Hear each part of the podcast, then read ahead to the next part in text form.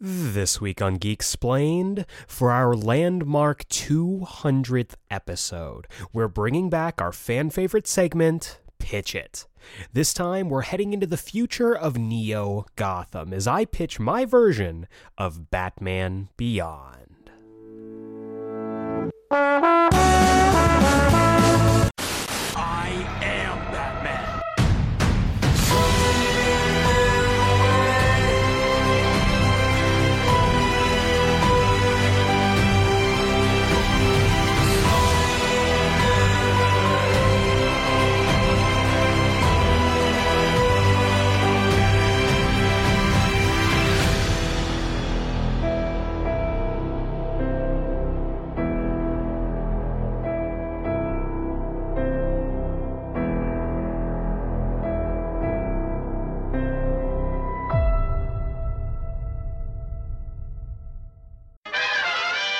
Welcome back to Geek Explained. I'm your host, Eric Kazana, and today's episode is episode 200. 200 episodes of Geek Explained. I could not have done this without all of your support. Thank you so much for listening, whether you started from the beginning, whether you jumped on on the way. Uh, episode 200 is here, and for episode 200, we're doing something pretty special. I have gotten requests every so often from listeners uh, to do specific episodes, to cover specific comics, and to do different pitches. And the very first pitch that was ever requested was by a listener who has been with us for a very long time, and it was for a film version of Batman Beyond. So today we are doing my version of a Batman Beyond film. We're going to go in classic pitch it style, talking about my influences, breaking down some ground rules, outlines, and all that, and we're going to dive right into that pitch. And because of that, we are going to be doing a little bit of a segment shakeup. We're going to start off with our news segment, as we always do, but then we're going to jump into comics. This week's comics countdown is going to follow the news segment, and then we are going to hit the ground running with that pitch, and then wrapping things up with a wrap up at the end. So, without further ado, episode 200, let's get this baby rolling as we check in with this week's news.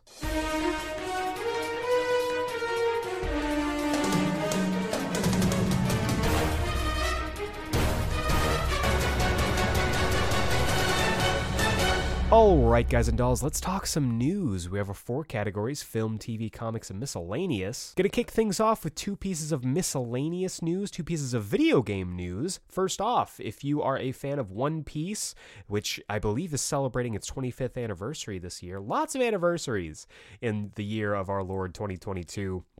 You'll be excited to hear that One Piece is launching a brand new video game. One Piece Odyssey, which has been described as a classic JRPG in the One Piece style, is coming out soon. We don't really have a definite release date. However, we do know that it is in development. They showed off some gameplay. The developers actually did an interview as well talking about their thought process in building the game. You know how much I love JRPGs, so I'm down for this. Looking forward to seeing what they put together. If you're a PlayStation user, PlayStation Plus is going under a big revamp. PlayStation Plus, for those of you who aren't aware, is the online service that allows you to play video games with your friends, and it is being bundled up with PS Now, which has been a streaming slash download service to allow gamers who subscribe to it to play earlier games, uh, PlayStation 1, PlayStation 2, PlayStation 3 to stream and or download. They are now bundled up together. There's going to be a three tier system. Bottom tier is where the normal PlayStation Plus users, including myself, are. PlayStation Plus Plus, I guess, would be the second tier, which is, you know, more. And then the top tier would be bundling both PlayStation Plus and the PlayStation Now interfaces together so that you can play PlayStation 1, PlayStation 2, PlayStation 3, and PSP games together, stream them, download them. But what it does look like is that PS3 games, including my beloved Batman Arkham Origins, are only for stream, which makes me irrationally angry. I want to play this game, but the lag for streaming is too annoying. That being said, this is pretty exciting for fans of PSP games, myself included, who will now be able to play games such as Mega Man X, the new one, the sort of new one, the revamped one that lets you play as Vile, and Final Fantasy Crisis Core. I love both of those games. I cannot wait to play them. It's going to be great. Maverick Hunter X and Crisis Core are probably, well, next to uh, Birth by Sleep are my favorite PSP games. So I'm excited. I get to play those again if I decide to jump up to there. Maybe they'll do a trial or something. We'll see. But Hopping on over to comic book news, two pieces of mm, comic book news. First off, Marvel is relaunching Shang-Chi for reasons. We now know that the Shang-Chi series, which has been going strong for over a year now, is going to be rebranded to Shang-Chi and the Ten Rings. There's no there's no reason for this besides corporate synergy and giving Shang-Chi the rings that he gets from the film, which I rewatched recently. And yes, it, it slaps, it still honks. But thankfully, the creative team of Gene Luen Yang and Marcus To are staying on the book, which is exciting. This just seems like an unnecessary change. And speaking of unnecessary. DC Round Robin is back. The single elimination, because they don't understand what a round robin tournament is, has returned for 2022 with a whole cavalcade of new books for you to get excited about and then get your heart broken by. And really, honestly, there's only three books that actually sound interesting to me out of this whole list the Black Canary book, which is basically Black Canary Super Spy, Wildcat, because Wildcat rules, and Green Lantern Conspiracy, which seems like a really cool UFO. What is the town? Roswell style story featuring the Green Lantern from the 1940s, my boy Alan Scott. Those are really the only ones that seem interesting to me, and they're not going to win because they put a Batman, a vampire Batman, in a Suicide Squad book. So, what can you do? Whatever. Hopping on over to TV news. That was exciting, wasn't it? Uh, three pieces of casting news for DC TV. Tim Gabriel has been cast as Obsidian for Stargirl Season 3, the brother of Jade and the son of Alan Scott. Speaking of Alan Scott. And this is exciting. There have been teases for him in Season 2. I still need to finish Season 2. It's so good, but I've just been bombarded with stuff. But I'm excited to see Obsidian. This should be really cool. Anna Lore of All American has been cast as spoiler for Gotham Knights, and she looks the part. I don't really watch All American, but I'm sure it's good. It's been going on for a while. We did the Warner Brothers tour recently, and they're putting all their chips into All American, let me tell you. Uh, I'm excited. Stephanie Brown's great. She has popped up in Batwoman as well, so this is one of the rare times that a character is played by two different people on two concurrent shows. And Misha Collins of Supernatural fame has been cast as Two Face for Gotham Knights. Probably as the father of Duella Dent, which would make sense, but who knows? Who knows what's going on with this? Misha Collins, I think, is a great choice for Harvey Dent, especially a TV Harvey Dent. So, all thumbs up from me. And then finally, in film news, two pieces of big film news. First off, Nova is coming to MC is coming to the MCU. Basically, that's all we, the information we've gotten. We know that it will be helmed by writer Sabir Pirzada, who has been instrumental in writing Moon Knight, which debuts today as of this recording and there's no word on whether this is going to be a streaming show whether this is going to be a film but i'm excited. Rumor is that's going to be focused on richard rider though i think sam alexander is more interesting but that's just me and i'm sure he'll show up. I'm sure. We're already setting up champions and young avengers so it's only a matter of time till nova shows up there but this is cool people have been clamoring, myself included, for Nova for a really long time. So it's exciting to see him finally show up. And then we got the biggest piece, I think, this past week of film news was that we got that deleted scene. We've been talking about it. We mentioned it in the Batman uh, spoiler review that we did two weeks ago with Owen Likes Comics and Dallas of the Comics Collective that there was a scene that was filmed and edited and finalized by Matt Reeves where Batman meets the Joker in Arkham Asylum to chat about this new villain, the Riddler. And it got released on YouTube, on Vimeo, everywhere that you want. And it's good. It's a great scene. I'm over the Joker, but I do like this interpretation of him. Barry Keoghan is wonderful in the role. They mangled this poor man's face to high heaven, and he actually looks like he got dropped in a vat of acid.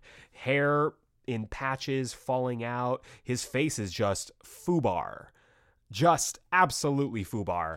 And I think he did a great job. I don't think he's going to be popping up in any of the future films, at least I hope not. I think he's going to be the main possibly the main narrator or main framing device for the Arkham Asylum show. I think that would make sense, especially if they start to dip into stuff like Grant Grant Morrison's Arkham Asylum, uh, Joker's Asylum, that kind of thing. It would make sense to have him in that role, and it fits perfectly. You get your Joker fix, you keep him away from the films, and everybody wins. So I'm excited for it. I don't know what the future holds, but if it's all going to be quality like the Batman, we are going to be in for some good Batman content. And speaking of good comic book content, that is going to roll us right on into this week's Comics Countdown. Ooh, welcome back to this week's Comics Countdown for the week of March 30th, 2022. This is the segment of our show where I chat you up about all the comics you should be picking up this week, whether it's at your local comic book shop, or Comixology, or however you get your comics. These are the ones I think you should definitely take a look at. But before we get into this week's books, we got to take a look back at last week's books with the Geek Explain pick of the week of last week. And for me, I think to the surprise of no one, my my pick of the week of last week was Rogues number one, written by Joshua Williamson with art by Massim, ah, Massimiliano. Massim, mm, Massimiliano Leomacs. I got it. Took me a couple tries, but I got it. Um, this is everything I wanted this to be. A heist, neo noir story about a group of ragtag villains trying to pull off one last score. Right up my alley. The art was fantastic. The writing is, of course, superb. I do have a big problem with it. If you have read the issue, you know what it is, but I really enjoyed the issue overall, and I can't wait to read more about this. Though I do also want to give a quick shout to Iron Man number 18, which I was really surprised about. Um, Tony Stark makes a comparison between him and Iron Man to Jekyll and Hyde, and I really liked that comparison. Uh, go read the issue if you want to know more about that. But I just I don't know something about that. I, I was thinking about that with every other comic I was reading through. So quick shout to that one. But the pick of the week was of course Rogues number one. But that's last week's books. This week we're back into single digits. What is happening here? Because we've got seven books for you to check out this fine week. So let's start things off with Dark Ages number six. This is written by Tom Taylor with art by Iban Coello. Um, I'm pretty sure we're heading to the end of this. I'm not sure how long the Dark Age. I think it's seven or eight issues. I'm not sure, but it's been very good so far. I've been really enjoying this version of the Marvel Universe. Uh, the weird takes on characters, how they've changed them up, how they've evolved them has been really interesting. So let's go ahead and dive into the synopsis here. All the sacrifices made on the day the world went dark could be for nothing if Apocalypse has his way. Some of the greatest minds on the planet have been enslaved by the tyrant and are working on a plan that could end in annihilation. Will our heroes, fighting for their loved ones and lost ones, be able to stop Apocalypse and his forces, or could the world end again? Yeah, so I really enjoy anytime Apocalypse is an overarching villain or just really anytime he's involved in a story. So this is going to be right up my alley. Cannot wait to pick this up. Next up, we have a brand new number one. This is Shadow War Alpha number one. This is the big Batman book, I guess, Batman event that's crossing over Batman, Robin, and Deathstroke Incorporated. Uh, written by Joshua Williamson, art by Viktor Bogdanovic, so pulling over the Robin team. And I'm interested in this, right? I'm not sure how I feel about it because we just got through a lot of status quo shakes up, shakeups for Batman, having events like Fear State. We had just recently Shadows of the Bat, you know, Arkham Tower, that kind of thing. So I am curious to see how this is going to set itself apart, but let's check it out and see what it's got for us. Shadow War Part 1 when Deathstroke assassinates Ra's al Ghul, Talia al Ghul demands revenge and sends her League of Shadows to kill Deathstroke and Deathstroke Incorporated. Batman and Robin must team up to track down Deathstroke and bring him to justice. But do they? Expect over the top fights, action, mystery, and betrayal, as this crossover event creates a major impact on the DCU.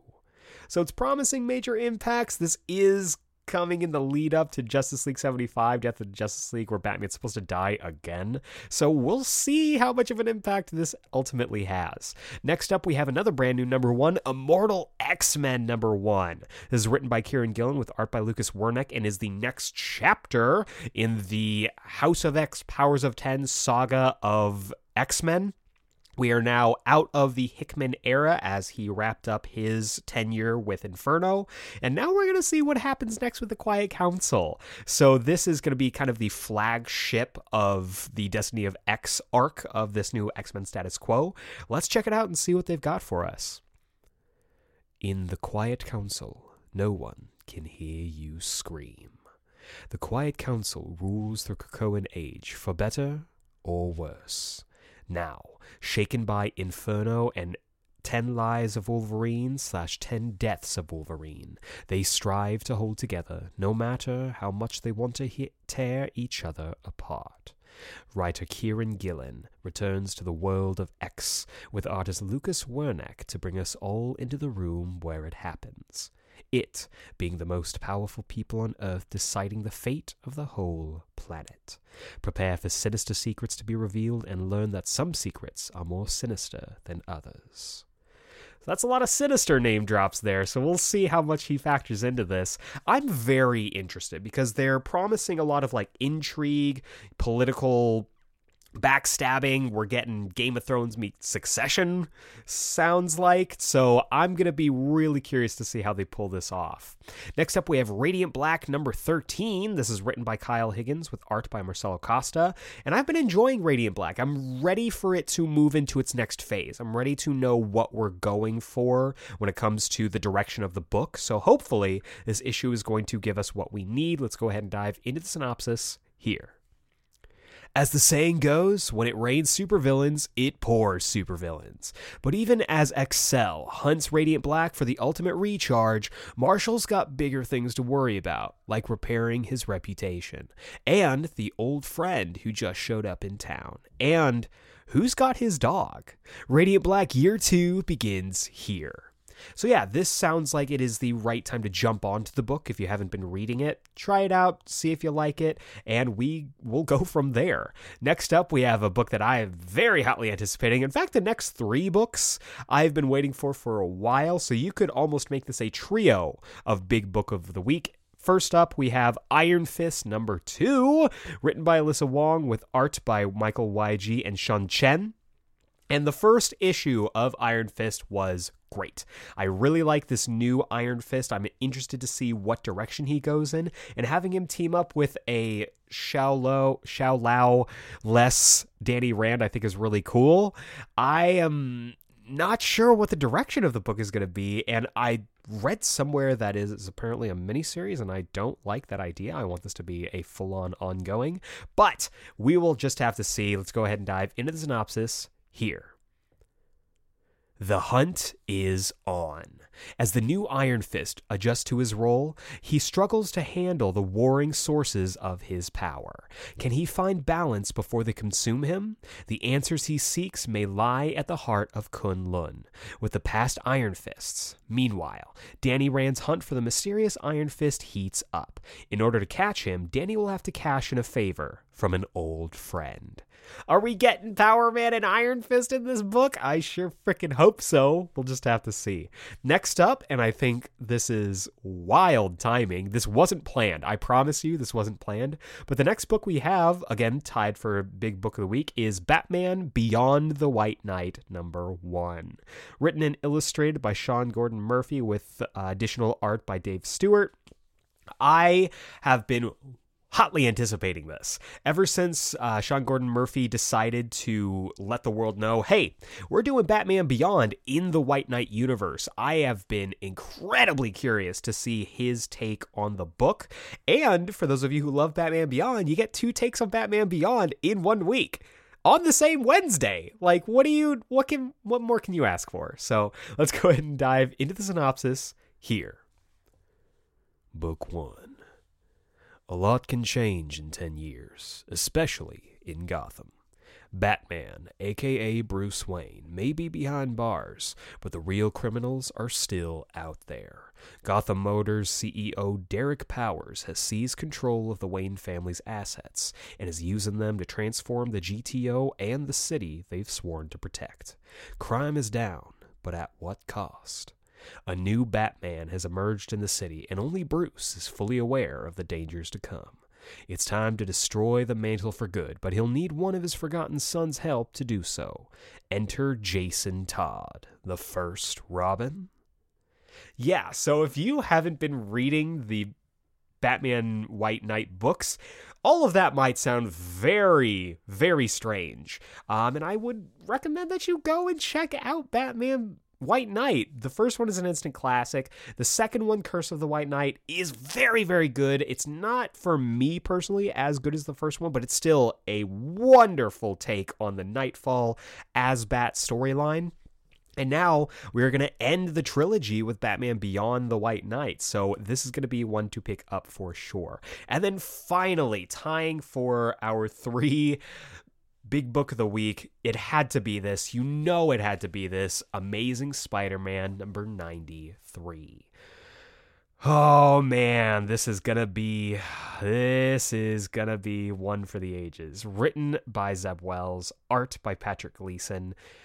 This is the end of Beyond. This is the big finale. This is pitting Ben Riley, my boy, versus Peter Parker and only one of them is going to come out as Spider Man. So let's go ahead and dive into the synopsis here. Beyond Finale. The big finale of Beyond. Spider Man versus Spider Man. You may surprise yourself with who you're rooting for. Don't miss the conclusion to one of the most surprising spider stories of the past decade. Of course, they're trying very hard to not do any spoilers in this. So I am super excited for this. I loved the Beyond era. Everything about it from start to finish has been wonderful. I'm sad that it's ending and we're going to go back to classic Peter Parker, but I do like the team.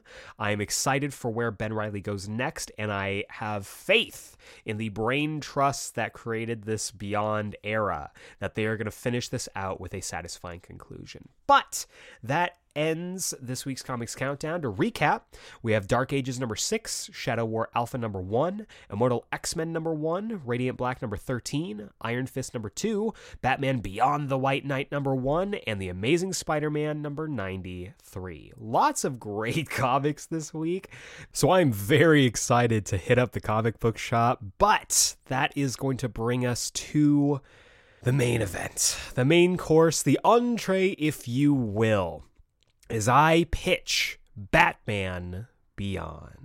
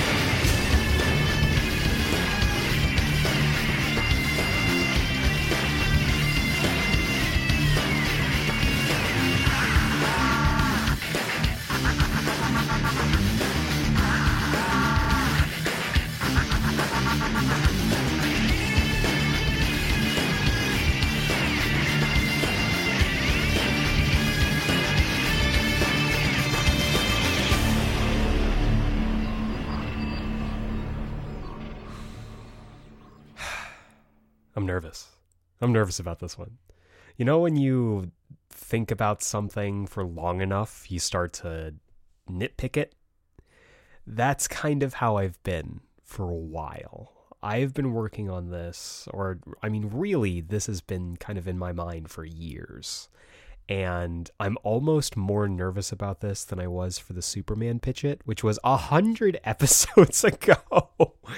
Uh, this that's that's crazy to me. I still can't believe we're at 200 episodes. It's wild, and I am incredibly grateful for all of you for being on this ride with me. This is going to be. You're either going to love this or going to hate this. Because I made a lot of choices that I personally really love. It's not going to be just a one for one retelling of the Rebirth two parter, but there is a lot of DNA there. But this is the return of Pitch It with my weird ramble preamble out of the way. This is where I take something that I love, whether it be comic books, films, whatever, and I pitch my version of what I think a film or short or TV series or what have you could be. I've done Spider Man, I've done Star Wars, I've done Superman. The last one we did was, I believe, episode 175, Boomer's Big Score, which I love and adore with all my heart. And this is one that I've had in my mind for a very, very long time. This is one that was requested and was the very first thing ever really requested for the podcast, which was a pitch for a Batman Beyond film.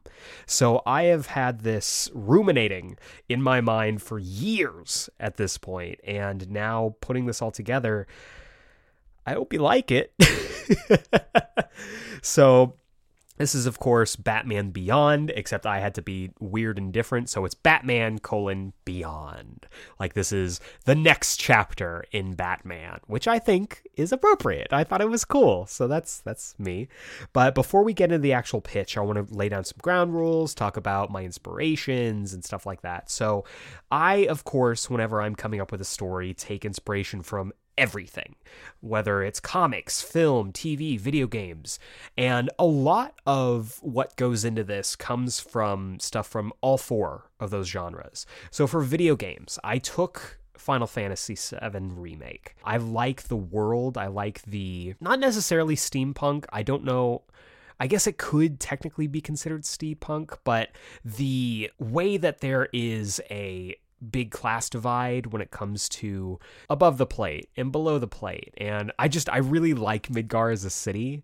And I mean I love Final Fantasy VII just in general, but Final Fantasy VII Remake did a great job in establishing the world and establishing, even though it's, you know, just like a quarter of the actual original game, they filled it with so much life and made you care about it so much and made me care about everyone in Midgar far more than the original game did. So I took a lot of inspiration from that. Uh, when it comes to TV, of course, I took inspiration from the Batman Beyond cartoon, specifically episodes like Rebirth. Dead Man's Hand, Once Burned, and Lost Soul. I also took inspiration from just the general tone of the Justice League Unlimited for, of course, the Timmverse. I took inspiration from Daredevil. I took inspiration from Arcane, and to the surprise of I think probably no one, Batman Beyond Return of the Joker which I guess I should put in the film category, but it was it was a made for TV movie is how I watched it at least. So either way, the original Batman Beyond has a lot of influence on this obviously because that's where everything comes from when it comes to this story. And for the others, you know, Daredevil I like the crime aspect. I like the color palette. I think there's a lot of cinematography and color correcting color just palette the set when it comes to the the outfits when it comes to costuming that I really think could be utilized in this. I love the neo noir lighting that the at least the first two seasons of Daredevil have. And for Arcane, again, having a city have this big divide. There is, I'm going to get into it when I get into themes, but there is a heavy amount of classism and us versus them, depending on your social status in Arcane, and I wanted to carry that into this as well. And if this did happen to be an animated film, which I would prefer to go in the realm of, I think the art style of Arcane would work wonders with Batman Beyond, a neo futuristic Gotham, all of the outlandish characters and that suit, that Batman Beyond suit, I think would look incredible in an arcane style. When it comes to comics, uh, there's really three comics that I dug a lot from. Dark Knight Returns, it's it's a classic. It's not my favorite Batman story, but it's a classic for a reason. Batman White Knight, I talked about it just in the last segment with Beyond the White Knight, but again, I love the flawed Batman. I love the idea that Bruce kind of gets lost in the sauce and starts caring or stops caring about the people who he originally set out to protect. And Zero Year, because it's a wonderful origin story and the willingness to go a little bit outlandish and show the progression from a hot headed child looking for vengeance to Batman is something that will always resonate with me. And finally, films. There are specific films that I dug a lot from Captain America the First Avenger, which might be confusing, but won't be as we get along into the pitch. Batman Begins, of course, it was the iconic Batman origin story on film for me, but of course, that has been, I don't know, necessarily supplanted. I personally put it in my rankings just above Batman Begins, the Batman, having crime, having having crime, just stupid. Having the whole city be run by crime, having the city be, as Gordon says in that film, about a powder keg. And having just this Batman trying to figure out what he wants to represent, I think is really cool. I also took some from Creed because it's a top five film of all time, and I love it. Another top five, Mask of Zorro. I took a lot from Mask of Zorro because I did, and that's just how it is. I love The Mask of Zorro. It is the horniest movie I've ever watched. And I love how, essentially, as pointed out by many people, Mask of Zorro is the best Batman Beyond movie hopefully until this one. So, with that, let's set down some ground rules. This is a Batman Beyond origin story, so this isn't going to be trying to encompass the entire Batman Beyond experience. I envision this as a part one to a three part trilogy. If there is interest in doing the other two parts, I have ideas for both of them that I think would be really cool, but w- wait until the end of the pitch to let me know if you want to see that or not. Terry and Bruce should be equally important in this because with any good Batman Beyond story, especially a Batman Beyond origin story, it's about handing the baton. It's about passing the torch from Bruce to Terry. And a big thing for me, Terry is Asian. He's half Asian in this, much like myself. I have always loved the idea of Terry McGinnis being Asian. There's been a big push to make Terry McGinnis Asian. I think in Beyond the White Knight, which is coming out this week, Sean Gordon Murphy did confirm that Terry is half Asian, which I really dig. And that is going to be a through line for both of those here. There is three acts to this. Just like with my previous pitches, I like the three act structure. There's going to be a prologue, Act 1, Act 2A, 2B, and then Act 3. No other superheroes will be involved in this yet. This world I want to set up as a distinctly Batman focused world, but just like in Matt Reeves' Batman universe, I think there's room. I think there's room to add in other stuff. But right now, we are going to focus on just Gotham and just the Gotham centric heroes and the world. So I envision Neo Gotham as very Blade Runner esque. I don't think I'm breaking any new ground here by saying that. I think a lot of people think of when they think of Neo Gotham, when they think of Batman Beyond, they get that kind of Blade Runner aesthetic, which I really enjoy. It's futuristic yet grounded, like it's a world that you can actually see people living in. Of course, a lot of it is inspired by the Neo Gotham from the DCAU, of course, but I think something that isn't really present in there but is present in as I said some of the influences. There's a heavy class divide in this city. There is a big difference between those at the top and those at the bottom. Bruce Wayne's social class is nowhere near the same as Terry McGinnis's social class, and that becomes very important, especially when you think about the themes. And the themes that I have for this story that kind of led the way with me writing it themes of identity and belonging and figuring out who you want to be and what your place is in the world. Classism is, as I said before, very important in this. There's a big social divide, and it is felt through the characters and through the narrative.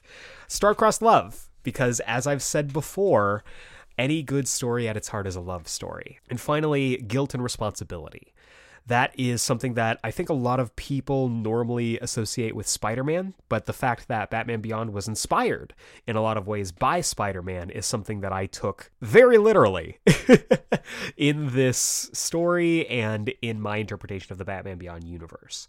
And so, my goals for this pitch I want to successfully pass the baton from Bruce to Terry. I want to establish Terry McGinnis as Batman. I want to build upon the original story, that original two part rebirth story. I want to build upon it. I want to expand it, and I want to make it something that can reasonably be expected to be on film, whether it's an animation or live action. I want to open the door for more stories and more adventures to be told. And ultimately, just like with all my other pitches, I want to tell a good story. I just want to tell a good story. That is always the goal with this. I mean, with this podcast in general, but with these pitches, I want to tell a story that people would be interested in seeing.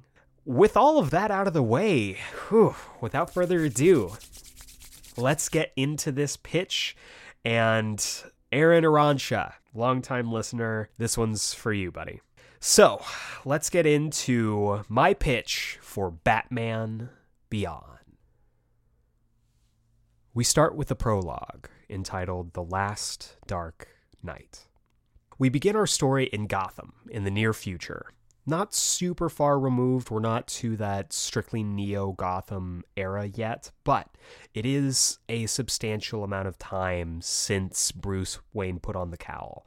And we open in maybe not the place that everyone would expect us to a doctor's office. This is a very sterile, normal doctor's examination room, and we find an aged Bruce Wayne. This Bruce Wayne is probably in his early to mid 50s, who has been at this for a while, and he is being checked up on by Leslie Tompkins. The two of them, longtime friends. Leslie Tompkins has been a caretaker for Bruce since he was very small, since he was a very small boy, and Leslie is giving him, you know, his routine checkup. Bruce has been Batman for about 30 years. I kind of always envision Bruce starting around like 21 to 23 as Batman and then carrying on from there.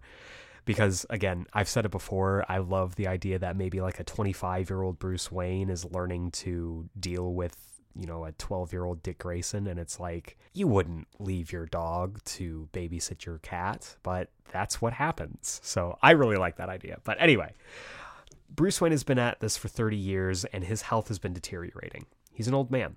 He has been putting his body on the line for Gotham for three decades, and all he has to show for it is lots of scarring, bullet holes, and a fairly serious heart condition. Leslie tells him that he has been running his body into the ground and it's starting to catch up on him. No cartilage in his knees, his joints are worn down to the bone, and he is starting to get heavier. He's starting to feel the years.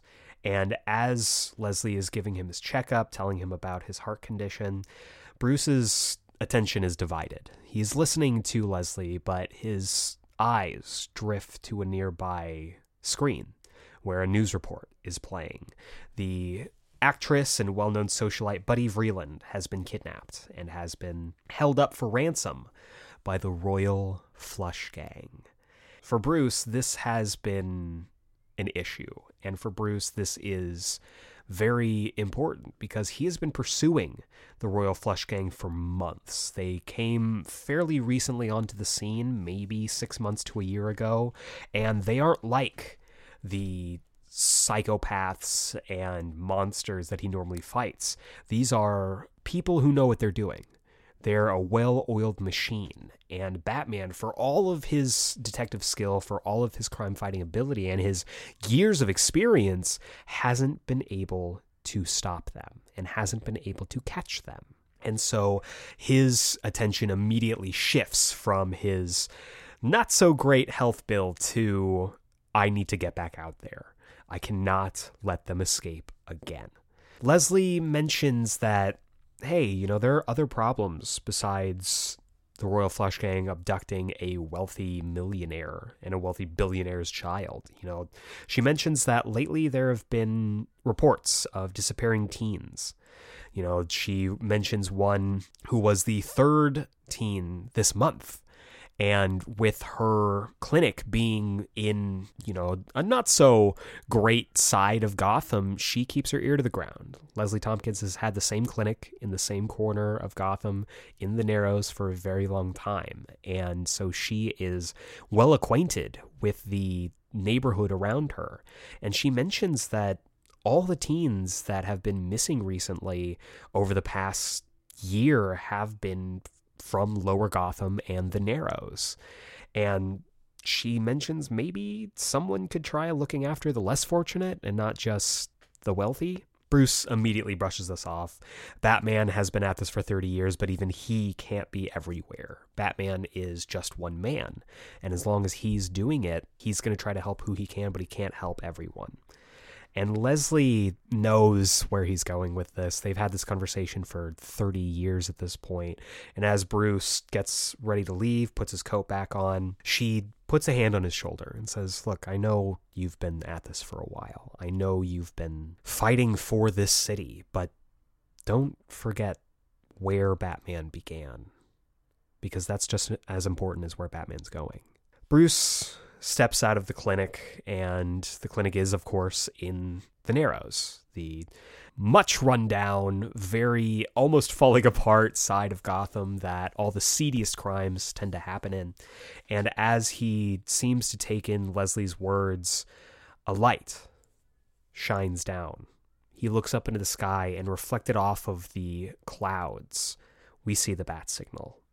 We hold on it for a moment and then it pans down to a high rise in Gotham City, the nice part of Gotham City. Upper Gotham has been on the rise and it houses all of the wealthy, all of the upper social class. But this specific high rise in Upper Gotham is home to one Bunny Vreeland, who has been kidnapped and is being held for ransom very publicly by the Royal Flush Gang. Now, this Royal Flush Gang is very similar in design to the Justice League Doom designs. If you haven't seen that film, if you haven't lately, go see uh, Justice League Doom. Good film, really enjoy it. I always love when the Royal Flush Gang shows up, and they are one of my favorite Batman rogues. And as they are getting ready to plot their next step, they get the notification ransom's been secured. Five million dollars for the life of Buddy Vreeland.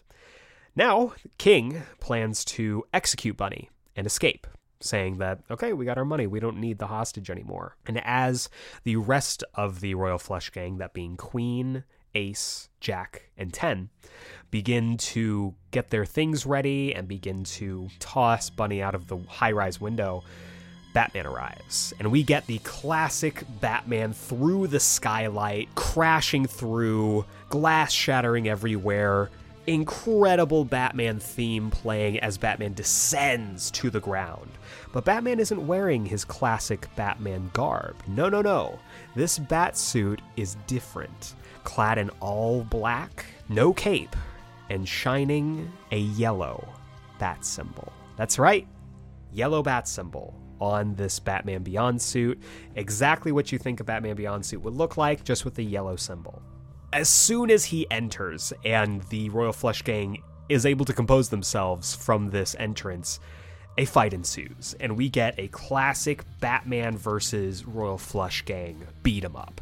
However, this one is a little different. Batman sh- is showing his age a little bit. However, he is experienced as a fighter, and for some reason, this Royal Flush Gang, who has been very highly capable before is a little unorganized. Jack and Ace, specifically, two young men who Batman has tangled with before over the last year, seem a little shaken seeing Batman. They're panicked. It's like they're seeing him for the first time. They are making stupid choices. Batman is outsmarting them and out overpowering them. However, King is different. King has a personal vendetta with Batman. The two of them have been playing cat and mouse for the last year, and so King, with his sword drawn, battles with Bruce and is able to get in some good shots before Bruce uses various gadgets to knock everyone aside and give him a moment to breathe. Batman moves back to find Bunny, who has, you know, slunk away after being tied up. However, he finds that Bunny is being held at gunpoint by Ace. Ace, seemingly shaken, a crackly teenage voice coming out from under the mask, tells him, "Don't, don't move, don't move. I'll, I'll, I'll, I'll kill her. I will." Batman, seeing this, has no patience. For you see, Batman in his old age has begun to change the way he does things.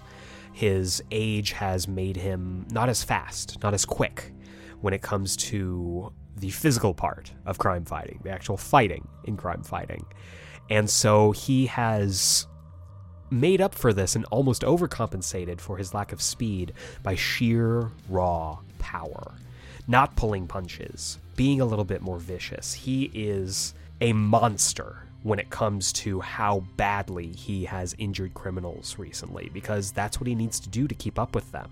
And so, doing this and seeing Ace holding Bunny at gunpoint, Batman moves like the night and viciously disarms Ace, beating him to a pulp before he realizes what he's doing after a sound comes from Bunny. He turns and unties her, tells her to escape, and all of a sudden, this night takes a turn as he begins to feel intense chest pains. He drops to his knees as the pain radiates throughout his body, causing his head to start to spin. The room is starting to wobble in his vision, and his vision is slowly becoming blurred. And at this moment, King takes the opportunity to sneak attack this prone Batman, beating him and using his sword to slice up the Cape Crusader before ultimately putting him down. King, leaning over Batman as he helps Ace to his feet, promises to come back and end him. Not tonight, Dark Knight, but soon. I will end your life. He gets back to his feet, tells Ace to get his own shots in. And a hesitant Ace looks at King, then back to the Batman, gets a couple half hearted kicks into Batman, which King takes note of and gives him a little bit of a shoving for. And then they decide to leave. Batman is down, and so they begin to head out. The two of them making their way as the rest of the Royal Flush Gang have descended, rappelled down from the window. And as the two of them are making their escape, Batman, still rocked by the heart attack he's suffering from, sees a gun. We then see the gun slowly rising, shakily, into frame as the shaky vision of King and Ace are making their way towards the window. Bruce knows that if he doesn't catch King, if he doesn't apprehend the Royal Flush Gang, he might not get another chance. And as the two make their way towards the window, King notices the raised gun, just as a gunshot rings out. Ace falls to the floor. King, facing Batman, a shocked look on his face. He picks up Ace's prone body with Ace crying and sobbing from the pain, and the two of them, King and Batman, from across the room, meet eyes. And for a moment, King smirks. King heads out, is able to escape with Ace. However, as he repels down, he sees that Jack and Queen have been apprehended by the police. And so King has to make a detour we get a quick shot of him with Ace's prone body as he makes his getaway into the night. We pan up to the top of this high rise. Batman stumbles out, pulling his mask off, blood coming down his face from his mouth, and he holds up his hand, shaking with the gun he fired this weapon, the weapon that took his parents away from him. He broke a rule. The rule.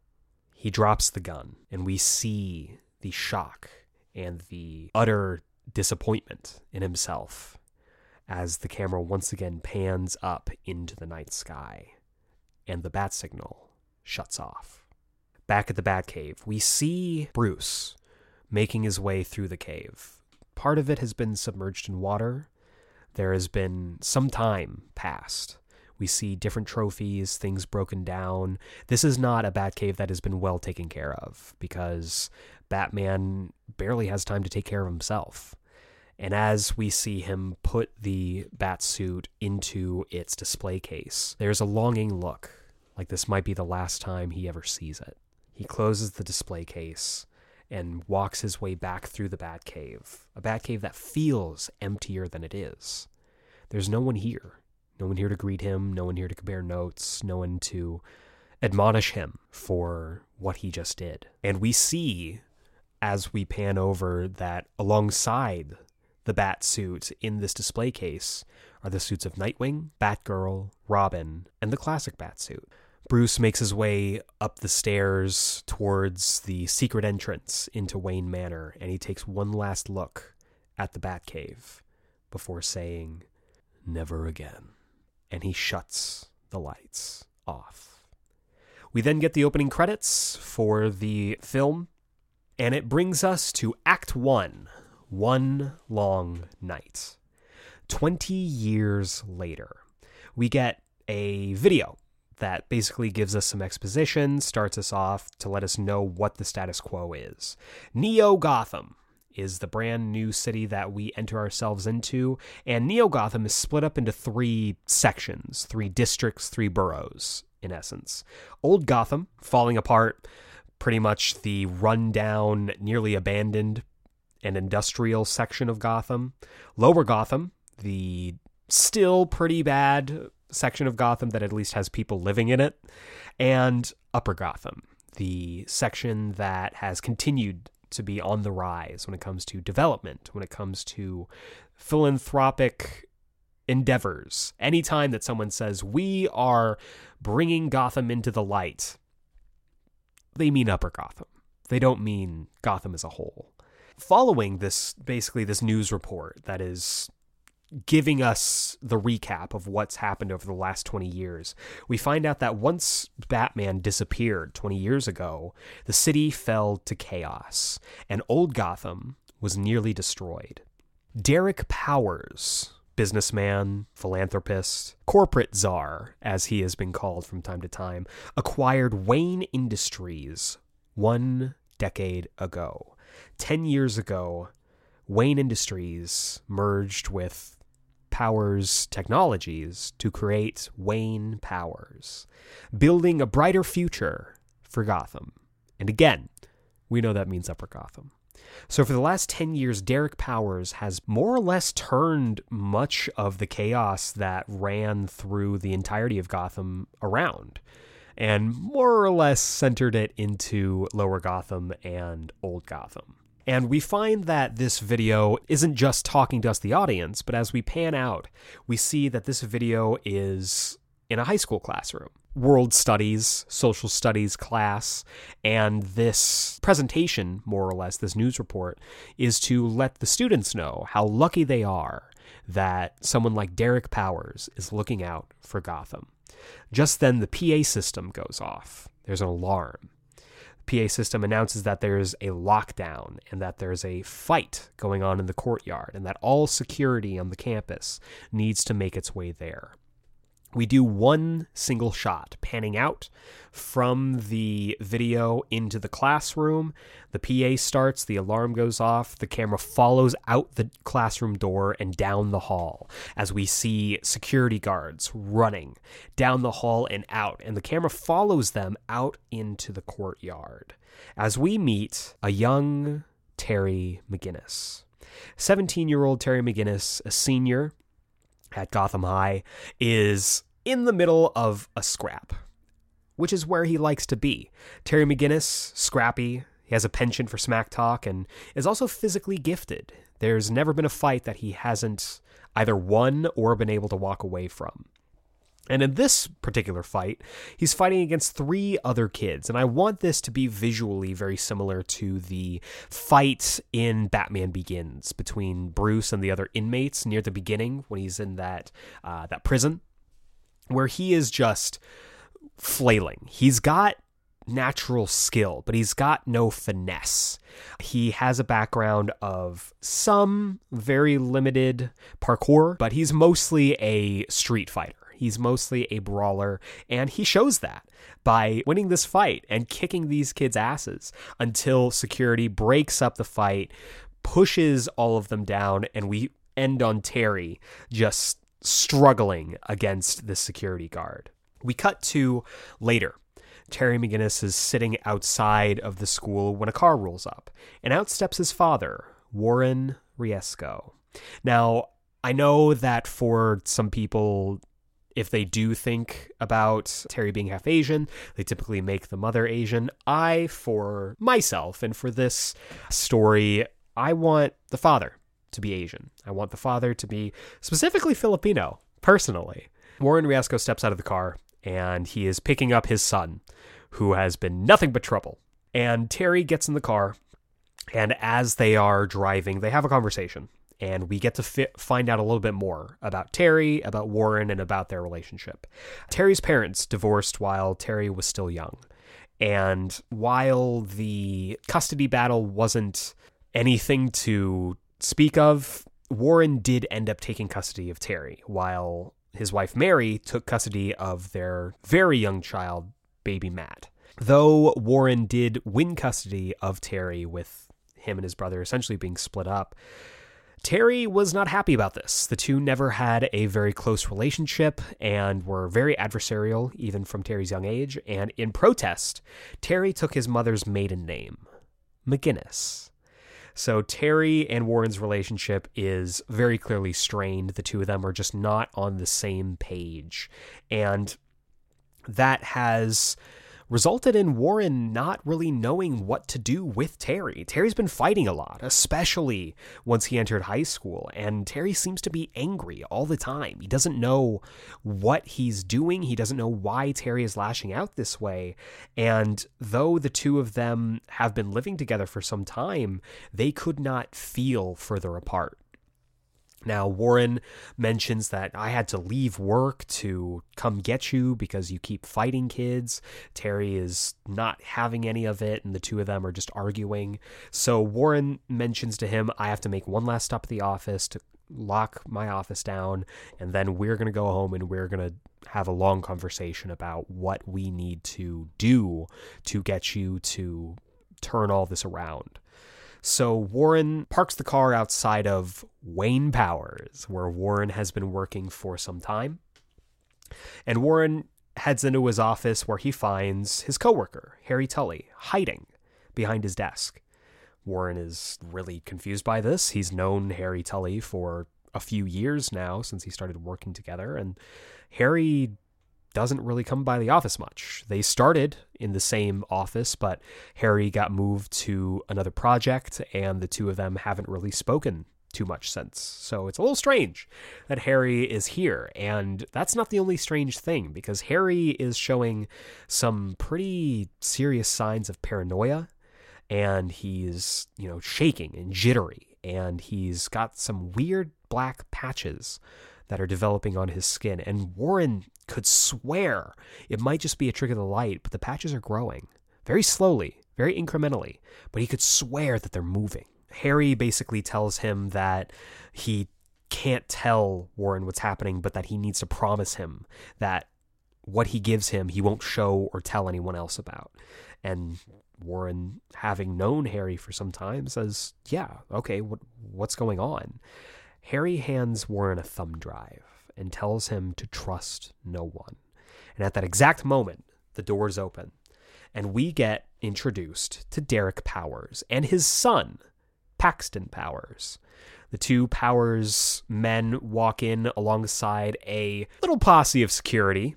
Harry is startled by seeing them and absolutely terrified, which strangely doesn't check out. Harry has always been a loyal company man, and so why would he be panicked seeing his boss? Warren makes note of this.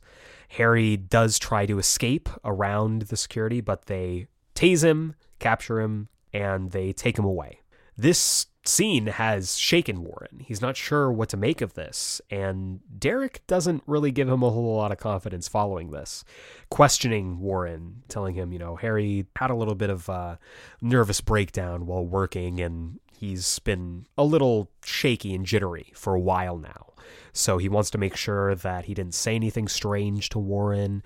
And Warren, making note of the situation and reading the room, says, No, I found him. The door opened and you were there. We didn't get a chance to talk. Paxton scoffs at this. Paxton is kind of a weaselly, he doesn't really like respect anyone. He's that rich kid who is now working for his dad and very much fills that type. Warren again, you know, denies having had a conversation with Harry. Is like, you know, we can talk to Harry later. And Derek says, yeah, you know, that won't be necessary, but you can always, you know, we'll we'll have a chat with Harry, and the then if he really wants to talk to you, he can talk to you on Monday. So Warren starts to make his way out of the office, locking everything up, and Derek says, one more thing, Warren, we seem to have a file missing from Harry's terminal. Do you know where it is? Warren shakes his head. No, I've no idea where it could be. Derek says, No, of course not.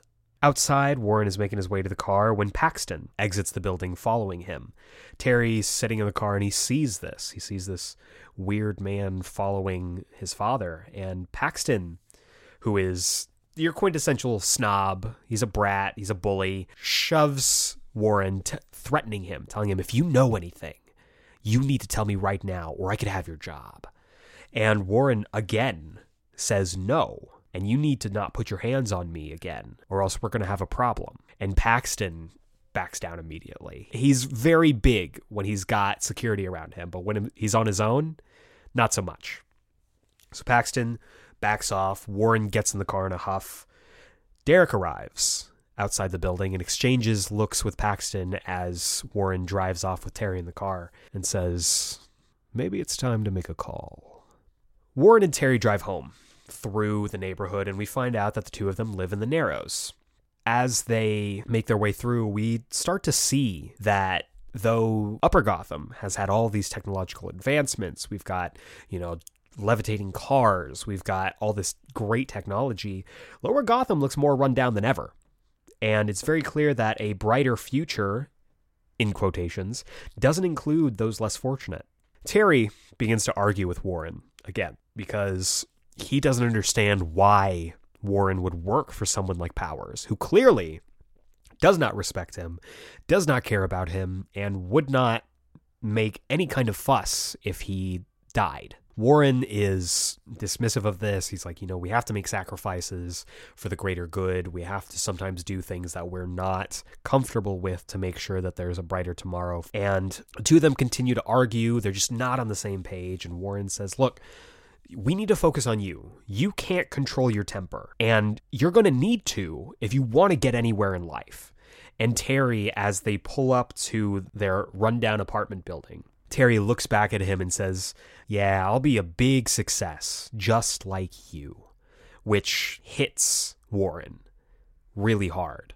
Terry then launches the door of the car open and goes running off down the street. Warren thinks to go after him, but this isn't the first time that Terry's gone off and every time before he's always come back. So Warren sighs, gets out of the car, heads into their rundown apartment.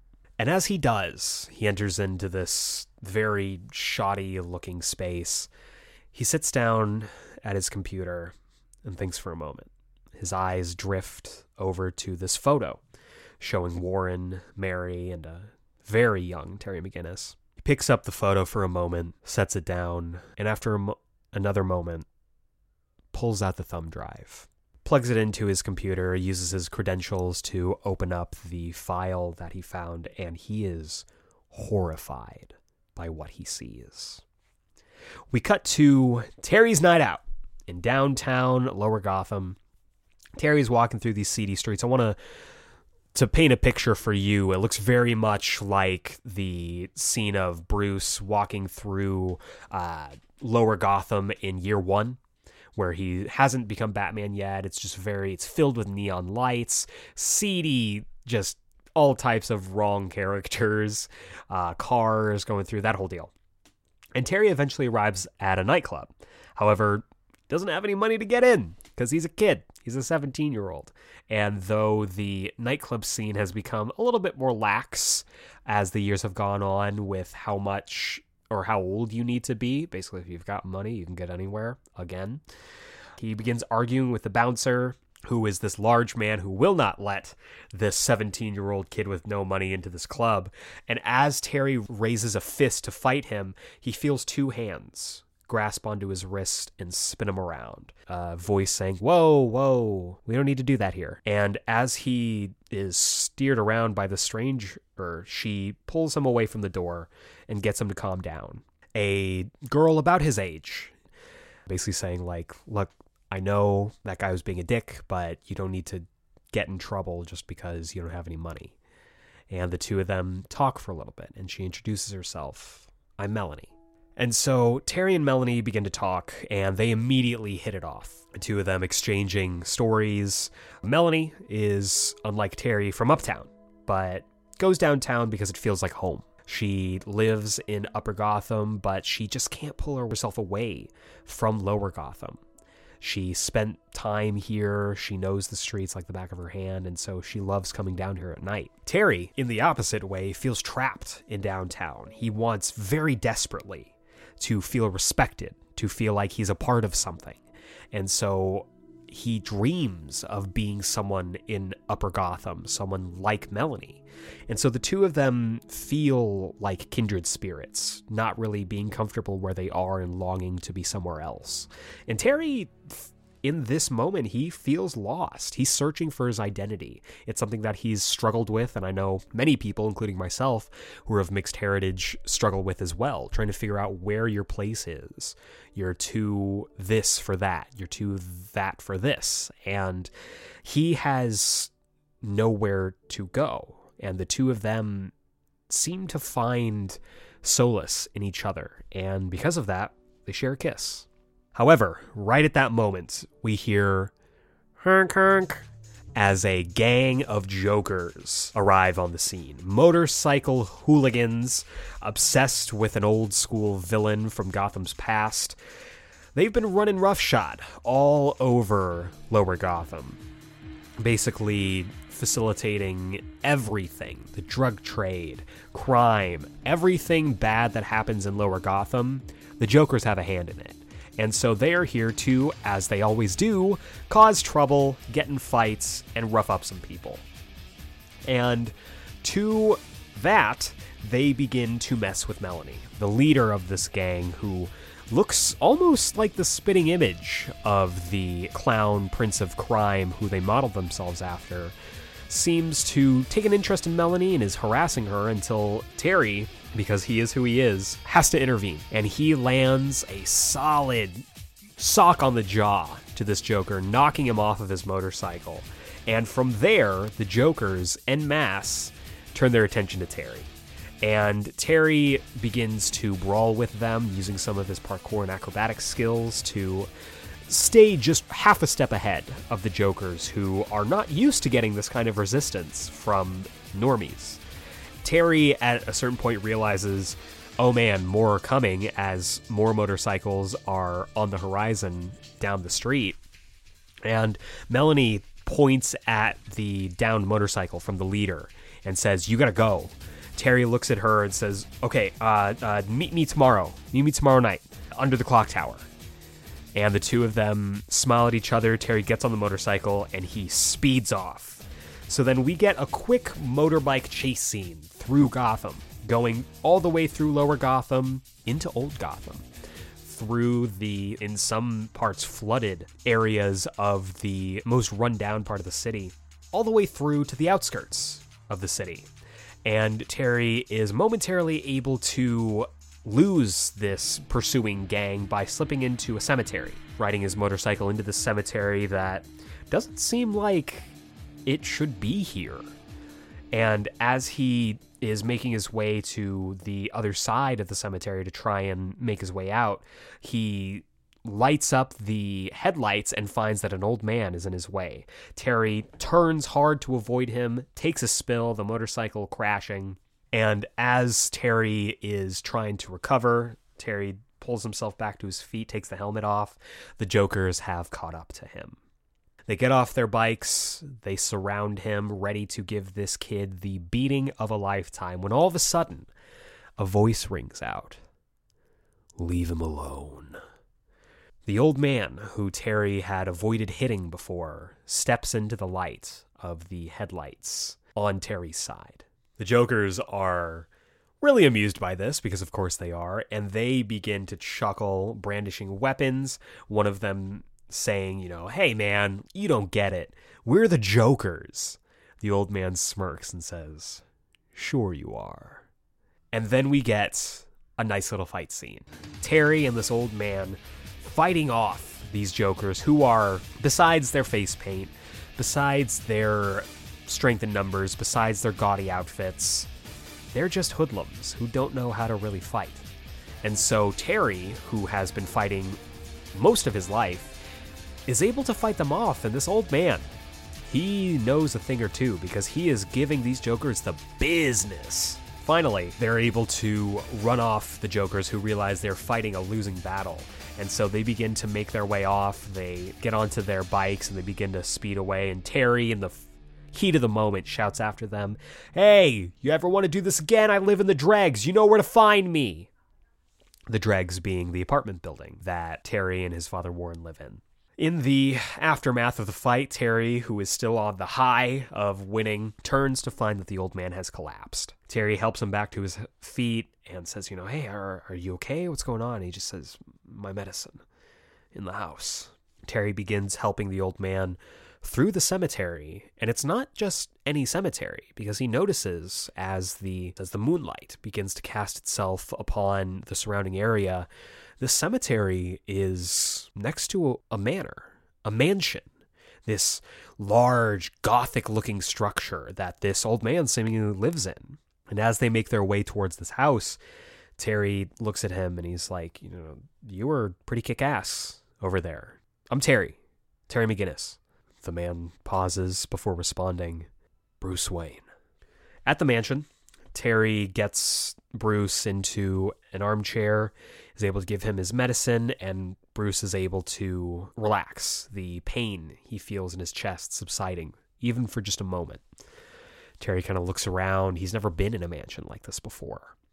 He's only been in run-down apartments and for a very short time was on the streets anytime that he would run away for an extended period of time. And as he turns to look at this old man Bruce, he's like, you know, this is a amazing place. You said your name's Bruce Wayne? And he turns around and Bruce has fallen asleep. Terry, feeling awkward, is like, okay, well, I guess I'm just gonna just gonna go then. Opens the door to find this large black dog barking at him. He shuts the door immediately and he says, Okay, maybe I'll just give my dad a call. And as he looks for a phone, he starts to hear a weird sound emanating from another room. Makes his way into the other room and he finds this large grandfather clock. And inside, the source of the sound a bat. A bat has somehow been trapped inside this father clock and is not too happy about it, making its chittering sounds and flapping against the clock. Terry opens up the grandfather clock and tries to reach in to free this bat when all of a sudden the grandfather clock opens it slides out to him, and he's startled by this as the bat makes its way out from behind the clock and heads down into this strange passageway. Terry pushes open the clock even more to find stairs leading somewhere. And against his better judgment, realizing, oh, this is like a horror movie, this is how this starts, takes a deep breath and he makes his way down the stairs. And once he gets to the bottom, he sees this large black space. He doesn't know what's down there. It's no light. And he looks to his left and he sees a light switch. It's weird having this down here. So he turns the light switch on and lights begin to flick open. The large space at the base of the stairs begins to illuminate as we see the Batcave. Terry is astonished by this. You know, he'd heard stories of the Batman, but it's been years since the Batman was even seen. And the last time he showed up was before Terry was even born. Terry starts to make his way through looking at all of the memorabilia, all of the amazing things that he had only heard stories about when he comes upon a costume case showcasing different costumes from what he assumes were either Batman in his younger years or partners of his. And his eyes settle on this all black suit with a yellow insignia. And as he reaches up to touch it, he feels a heavy blow to the back of his head. He turns to find Bruce angry, standing over him like a monster from hell. And he runs Terry out of there, out of this cave, out of the house, down the grounds, and out the front gate with this large black dog barking at him the whole way through. Terry is just shaken up by the whole thing. And he's just like, you know, whatever, man. And he starts to make his way home. Finally finds his way onto a bus, and we cut to Terry hops off the bus and he finds a strange sight. His apartment building is surrounded by police cars. And it's not until he gets closer that he realizes something's wrong. Something's happened. He gets closer, makes his way underneath the caution tape and into the apartment building where he finds graffiti. Graffiti saying, ha, ha, ha. Terry runs up through the hallways up to his apartment and finds that the door is unlocked. He finds his mother, Mary McGinnis, standing there with police. She embraces him and he's like, "What's what's happening? What's going on? Where's dad?" And she looks at him and she says, "They they surprised him." And as he's standing there in the doorway, he hears from one of the police officers like, "This is definitely the work of the Jokers. They even left a playing card left in the body. Playing card emblazoned with a J, signature of the Jokers.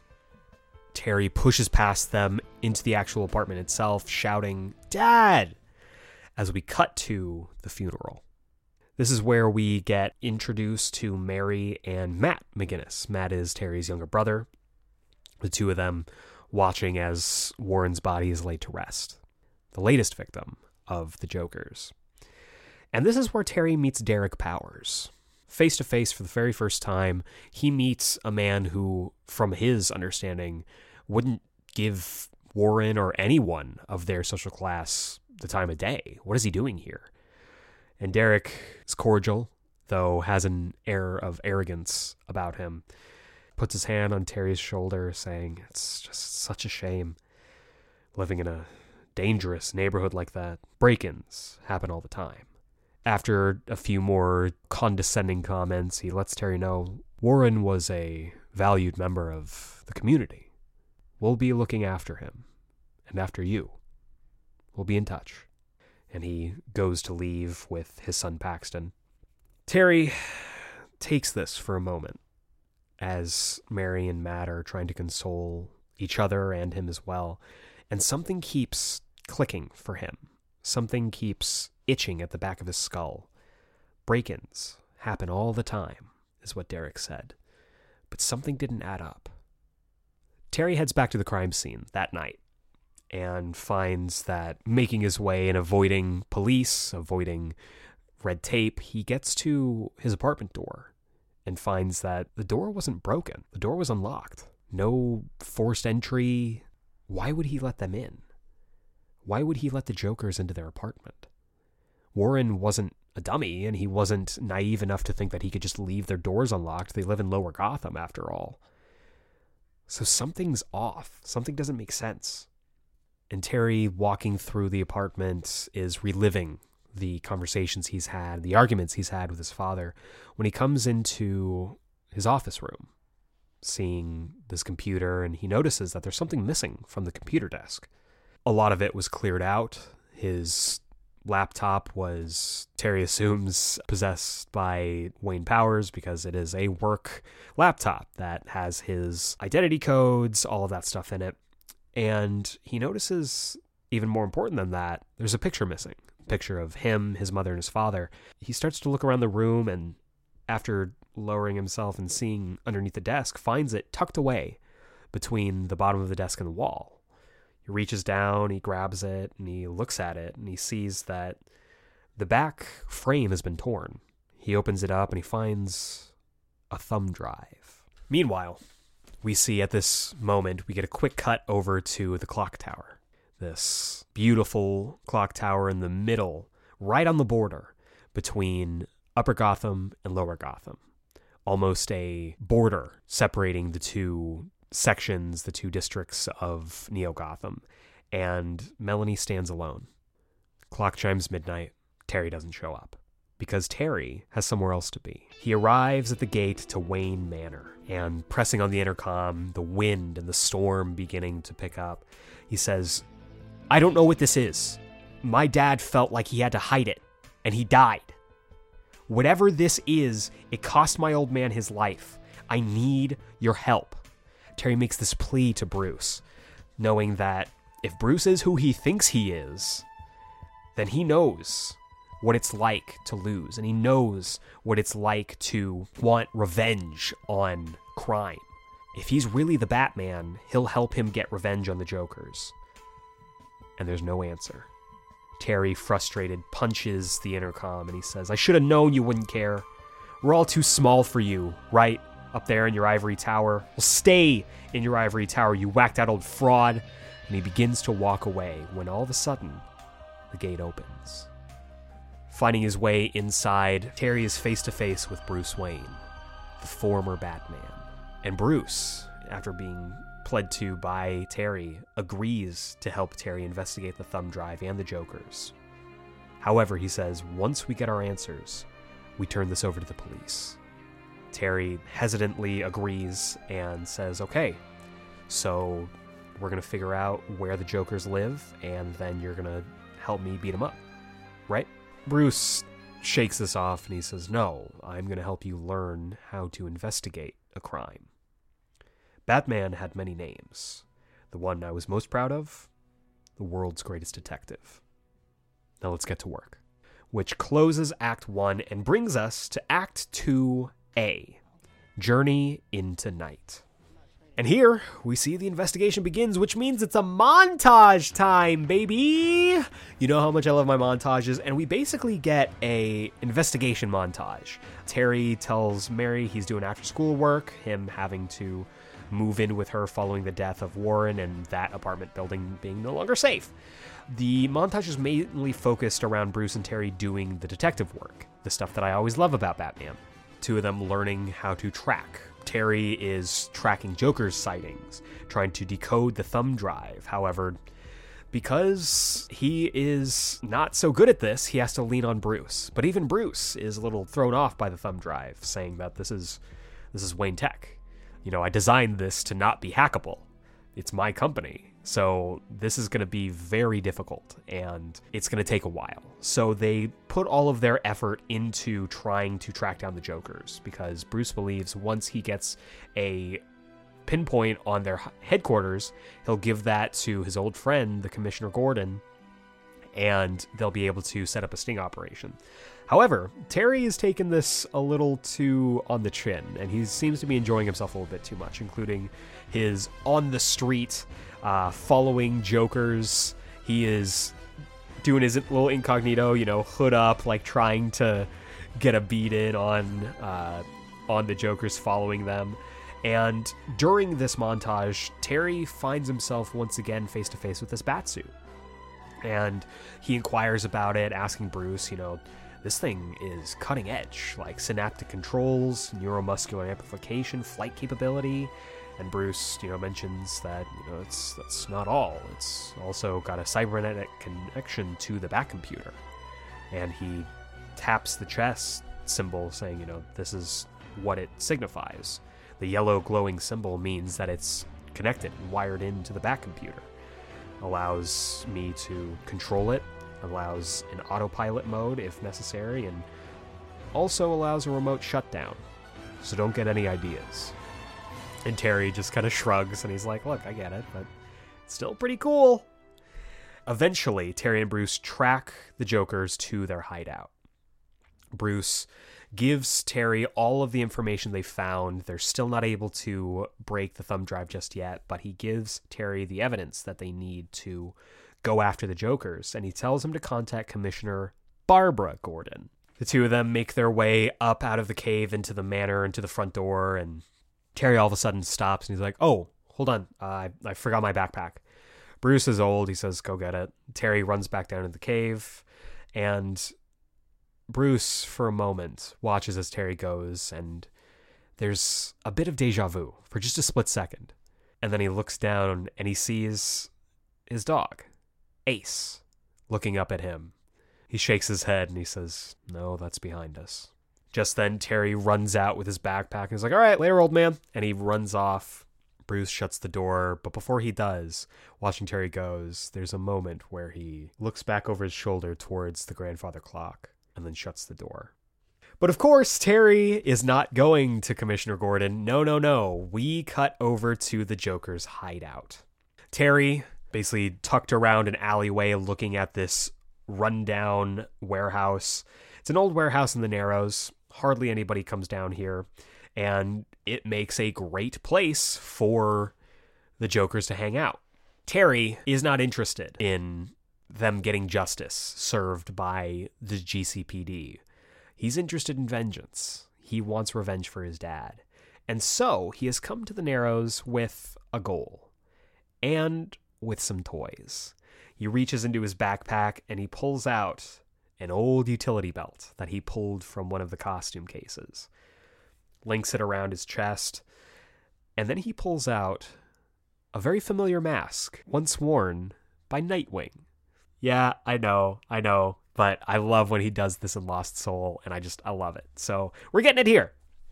So he puts on the Nightwing mask, has the utility belt wrapped around him, and he slips into Joker's HQ.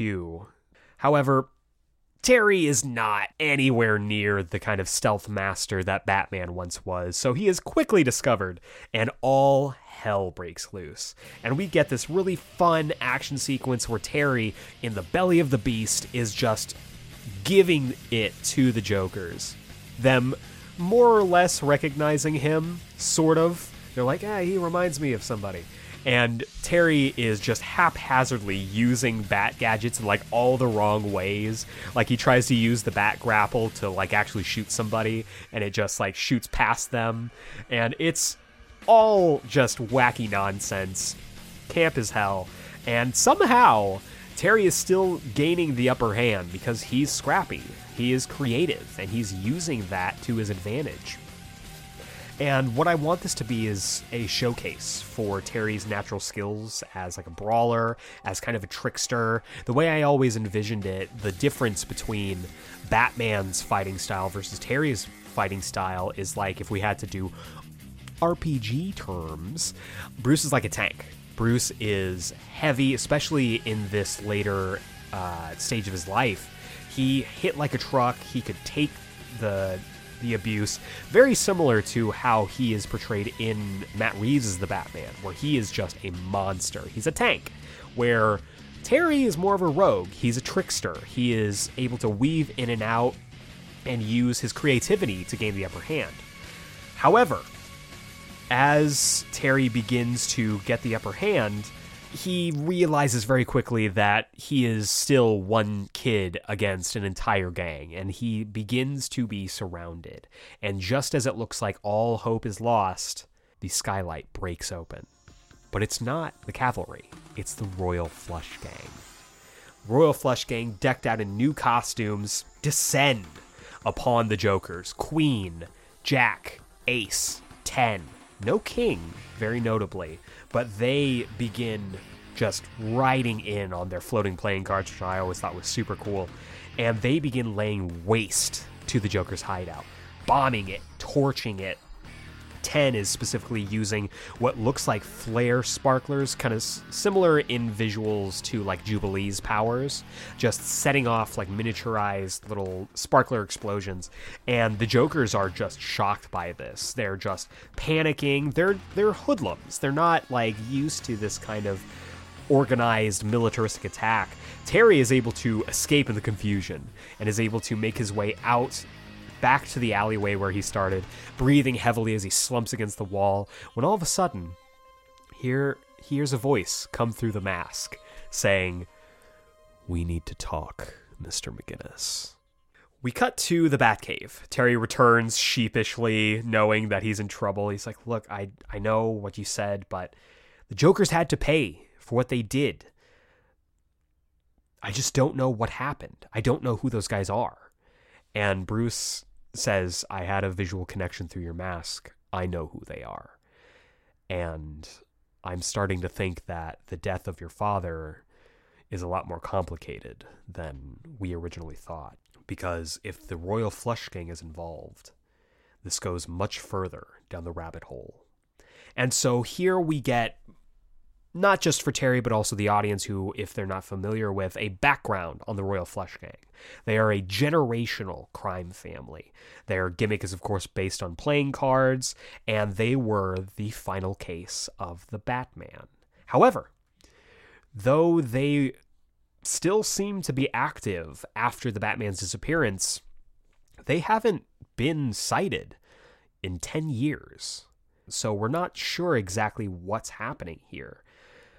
However, Bruce, using his detective skills and a little bit of common sense, uh, deduces that Jokers were likely being used by the Royal Flush Gang as their enforcers in Lower Gotham. It's probably the reason why the Jokers were able to gain or able to have such free rein in that area because the Royal Flush Gang probably stopped them from having any kind of involvement in Upper Gotham. They are have what seems to be been hiding out there and ruling over it from the shadows, and now they're tying up loose ends. So the Royal Flush Gang might just be the key to finding out what happened to Warren and why. Terry mentions the playing card tech. He's like, dude, they're, I mean, from what you're describing to me, and Bruce has been giving him almost like a slideshow of their previous appearances in or on the Bat computer. And Terry's looking at that. He's like, yeah, but none of them like came flying in on playing cards, did they? And Bruce stops for a moment and he looks at him and he's like, "Did you say playing cards?" And the two of them talk and Terry describes how they flew in and Bruce after hesitating for a moment starts back on the Bat computer pulling up some files and he says, "These from what you're describing, they're similar to an experimental design from Wayne Powers." Powers might be involved with the Royal Flush Gang. And he says, We don't know exactly what their plan is, but we know that there is a through line. And Terry's like, Okay, well, we got to figure out how they're connected, right? And Bruce says, Well, we may have a way to find out, and we may have the perfect opportunity. And he shows an invite for the Warren Memorial Ball at Wayne Powers headquarters. Terry is taken aback by this. They didn't receive anything for this. It's his father's memorial, a charity ball meant to quote unquote raise money for the family of Warren and also for the affected neighborhood in Lower Gotham. But Terry and his family never received an invitation. Also, Bruce brings up it might give us the perfect opportunity to get into the thumb drive because again it is wayne tech and i designed this to be nigh unhackable but if we can somehow get into derek's office he has master codes. He has a bypass that can get into anything and we can use this event to get answers for both of us which cuts us over to the private estate of derek powers He's sitting there drinking his scotch as the Royal Flush Gang arrives, flying in on their playing cards and setting down. Now, the Royal Flush Gang is again very similar to their appearance in uh, in Batman Beyond, and we get the identities of the Royal Flush Gang. Jack is in fact Paxton Powers, Derek's son. Queen is his wife Esperanza, Ace seems to be just this silent, maybe a robot, hulking and large and above everything. And 10 is revealed to be Melanie. Derek is revealed as the king to the audience, and he has been coordinating the Royal Flush Gang as his own personal strike force, using them to essentially do his bidding. Where he tells them to go, they go. He hasn't been active as king since acquiring Wayne Powers 10 years ago. And after Batman nearly dismantled the old Royal Flush Gang, Derek went into rebuild mode, much like a NBA team who has self destructed and is looking for their next star making forward. He shifted his focus, shifted his focus to becoming a business czar rather than a thief and has been successfully acquiring businesses as time has gone on. And thanks to the Royal Flush Gang, he's been able to destroy competitors, halt supply lines, and push chess pieces into the right position for him to become the most powerful man in the city. Now, with the Jokers off the board, the involvement with them won't be discovered. And that's essentially what Paxton lets Derek know, saying that they're gone. No one's going to find out that we were using them as our own personal enforcers in Lower Gotham. We can't be connected. Melanie, however, shows remorse for killing the Jokers. Basically says that she doesn't know why they needed to die if enough money would keep them complacent. Paxton shuts her down immediately. He's like, "Look, they were low class trash. Low class trash has no place being associated with us, being associated with what we do. And the two begin to argue, but are broken up by Derek, who says that we need to turn our attention back to our project and to this memorial ball. The ball is, of course, for public image, while the project is for enriching the family. And of course, when it comes to the Powers family, family comes first. So we get a cut to the ball. The Warren Memorial Ball is this ridiculous, swanky event. The Riesco banners are all over the place. One little photo of Warren Riesco, and this isn't really to help out Warren's family. It's an excuse for the rich and powerful to get together and sip wine and enjoy fancy food. However, this ball's about to be turned on its head because who shows up? Bruce Wayne and Terry McGinnis, the former CEO and minority ho- shareholder of Wayne Powers, and the son of the man they're supposed to be honoring. Bruce arrives first, arriving alone, and kicks up all kinds of media attention. People wanting to know why has Bruce Wayne made his way to the public eye. We haven't seen him publicly in years. So what brings him here? And we get this really nice scene between Bruce and Derek where they are just going back and forth. This is their first meeting in person in almost a decade. And so they have some witty barbs with each other, exchanging very subtle insults, when all of a sudden the camera shifts and attentions start to shift as who else shows up? Terry McGinnis with his mother and brother, Mary and Matt McGinnis. Derek is shocked by this. He doesn't know how they knew that this was happening. He didn't give them an invitation, but Terry's here with his family to honor his father, and everyone's snapping pictures. Everyone's like, "Oh, Terry, you got you got to have a group photo with Bruce and with Derek, Wayne Powers and McGinnis, and all this stuff." So Terry is quote unquote introduced to Bruce by Derek, and Derek is like, "Oh, of course, you know, we honored you, and I'm glad that you finally, you know, got back to us. We weren't sure if you were going to make it."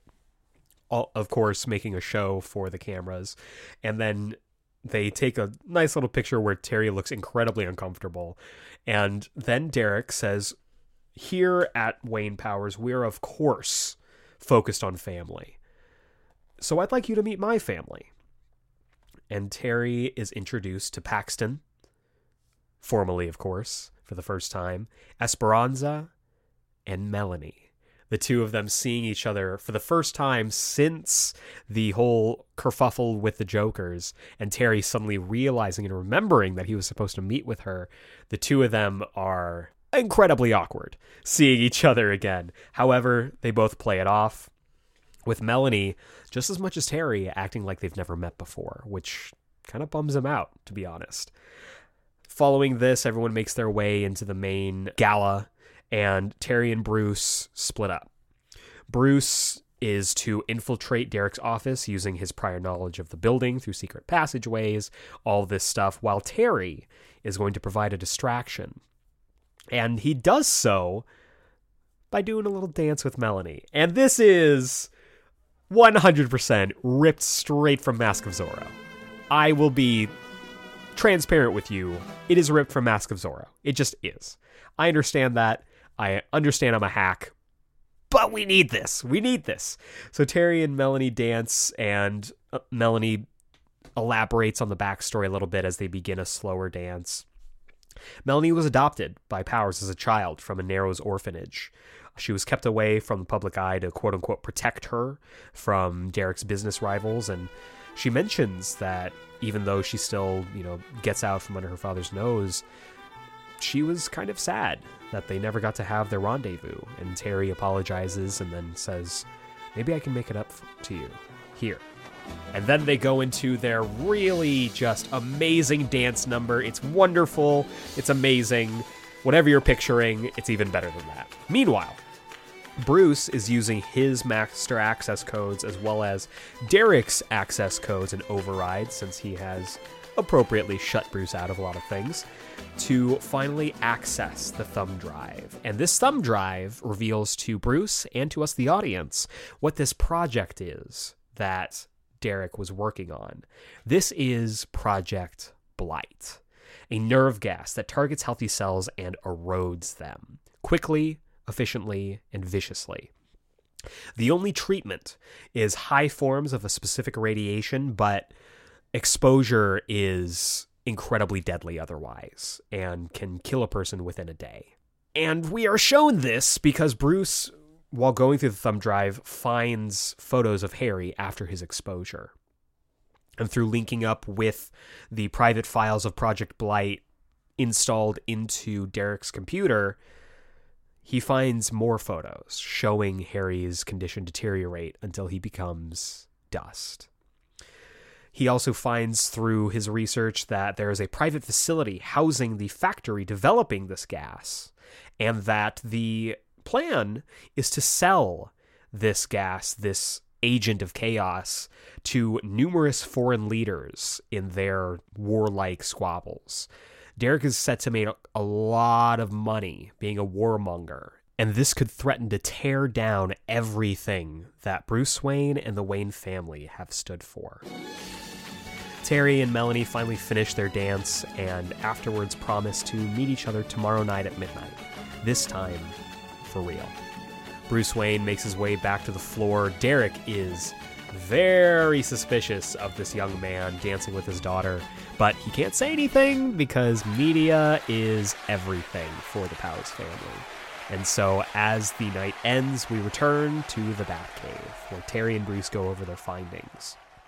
And Terry, realizing that there's like a facility, like this facility is in Old Gotham, like this takes a lot. Developing a chemical weapon has to take a lot of manpower. Who is who would be okay keeping that secret? Where are all the workers? And Bruce shakes his head and he's he meant, you know, he concedes that there's too many questions and not enough leads. And Terry's like, "Okay, so let's go get those answers. Put on the suit and go deal with this." And he motions towards the bat suit. Bruce shakes his head. He's like, "That's not who I am anymore." You know, we we need to get this to the police. We need to get this to Commissioner Gordon. And Terry says, look, he's using your company. He's using your legacy to make weapons. This is going to go all on you as much as it is on Derek Powers. He's going to ruin your family name. You're Batman. And Bruce says, I was Batman. And we need to figure out a way to solve this without ruining my family's name and without letting them get away with this. So Bruce, you know, details that, you know, the facility does need to be dealt with. And this would deal a blow to Powers and the Royal Flush Gang, but there's no way that he can go do this. He's not putting on the suit again. He promised himself, never again. And Terry looks at the suit and he looks at him and he says, What if someone else wore it? Which brings us to Act 2B Nightfall. And we cut to Old Gotham, a facility where they are making Blight uh, in Amusement Mile. Amusement Mile half flooded because of most likely the near apocalypse of 09. Terry is in the suit. We got our first full look of Terry in the suit, standing atop a nearby building, and we are seeing him in all his glory. Finally wearing the suit, yellow bat symbol emblazoned upon the suit, glowing to show that he has that connection to the Bat computer. And Terry's a little unwieldy. He's a little clumsy. He's not very good at using his smarts and his parkour ability to fly because the glide is not something that he's used to. He hops off the building. He's a little, you know, unwieldy. He's wobbling, making it from building to building, very much in the same way that, like, we saw Miles Morales and Into the Spider Verse kind of learning how to web swing. It's very much that. So Terry, thankfully, is patched into the Bat computer. He's guided by Bruce on, you know, how to glide, how to use the gadgets he's got, and he says this is the one and only time we're doing this. You go, you sabotage this facility, you come back, we're done. But Terry's having too much fun, man. He's Batman, even if just for one night. He's Batman. Terry makes his way to the facility and tries to bypass security, being guided by Bruce. And he tells him, Look, you got all the time in the world. Don't rush through this. It's important that you get this right because we do not want to let them know that we're here. However, Terry is trying to rush because he knows that there is a ticking clock to his date with Melanie. He looks at the time display and it is 11 p.m. He's only got an hour. So Terry makes his way into the facility, dispatches the few guards that are there, and finally finds the workers. There are people working on Blight. They're just not allowed to leave. He finds numerous people who are be- basically being treated like slaves. Rundown members of Old Gotham, members of Lower Gotham, caged and forced to create this evil weapon at the cost of their lives, at the cost of their livelihood, and for their trouble are being chained up at night so that they can't let the world know what they're working on. We see some of them with the same black patches, and some of them have died because of how dangerous Blight is as a chemical weapon. Bruce, seeing all this, he basically says, You have to destroy the facility. You have to destroy the facility, and then you can try and get people out. Terry is not about this. He's like, I'm saving these people first, and then we can figure out what to do with the facility. Bruce argues with him, telling him, I will shut down that suit. We came here to do this for my family, for my legacy. We need to stop this first. This is our priority.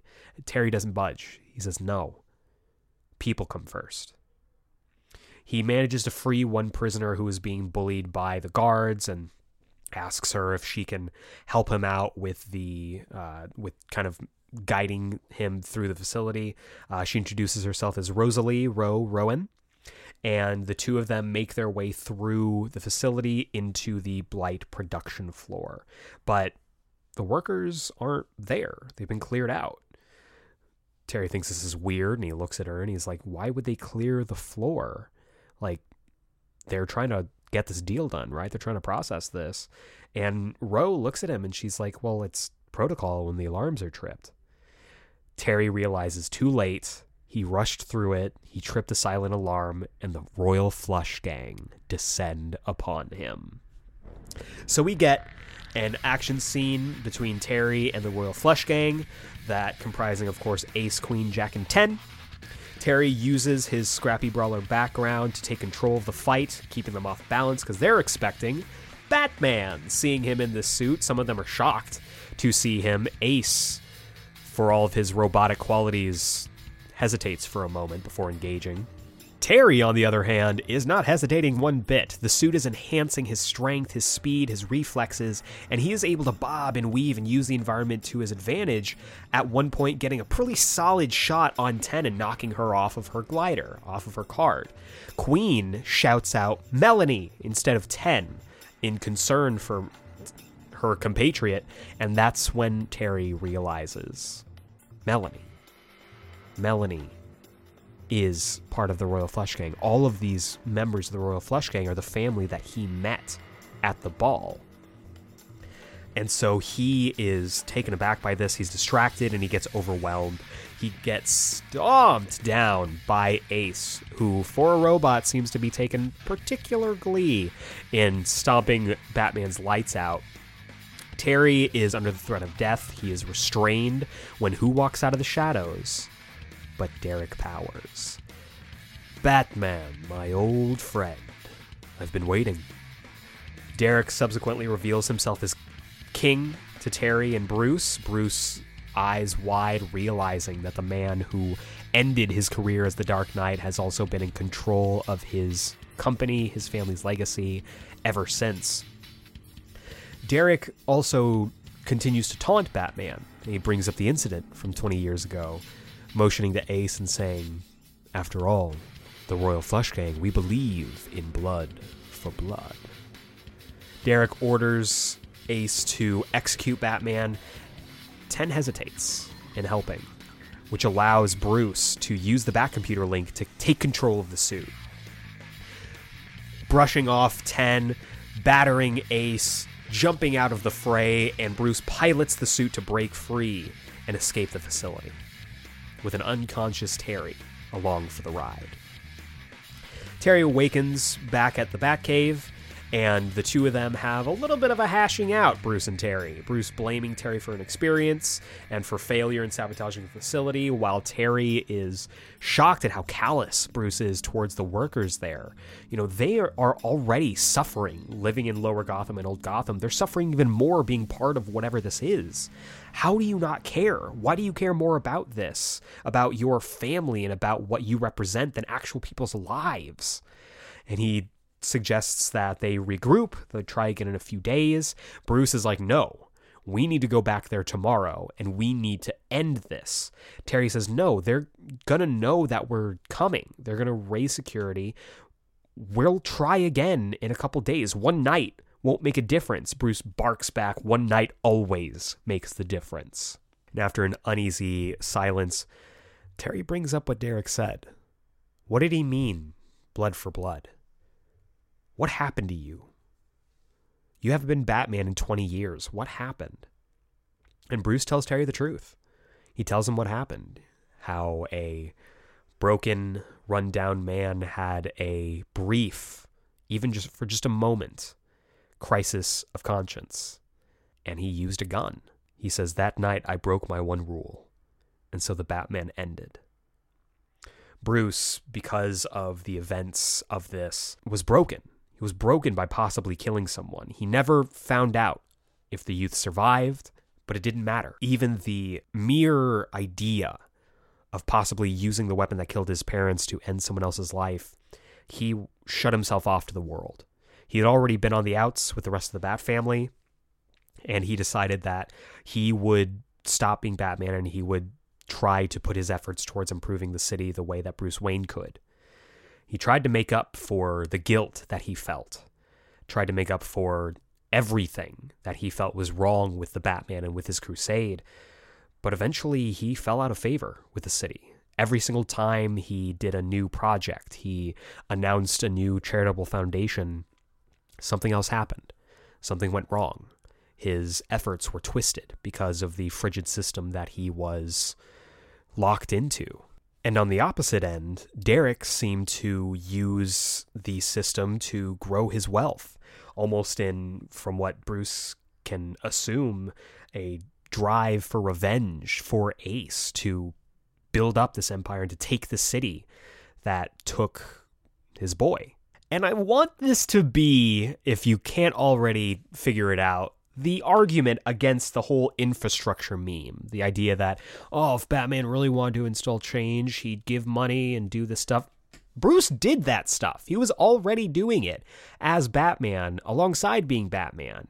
And we see in this, because of how corrupt the system is, how big the class divide is, it doesn't matter what Bruce does because Gotham is fundamentally systematically broken. And so Terry mentions hearing all this that Melanie, he just heard from her that she was an orphan and that she has been manipulated by Derek to fill this void that he's had since that night 20 years ago. Bruce, realizing that he's right, begins to connect the dots and realizes that the disappearances that Leslie mentioned line up with his experience that night. The Royal Flush Gang that he fought when the Batman ended 20 years ago was not the same Royal Flush Gang he had been tracking for over a year. King was the same, obviously, but the others weren't. The others were inexperienced. They seemed surprised whenever he ran up against them, like they were seeing him for the first time. It's almost like Derek was recruiting soldiers for a war. Leslie told him that teens had been disappearing, and Bruce realizes that it was because Derek was kidnapping them, using them for his own gains, using them to be part of his gang. And when that seemingly didn't work out, he decided to go the legitimate way.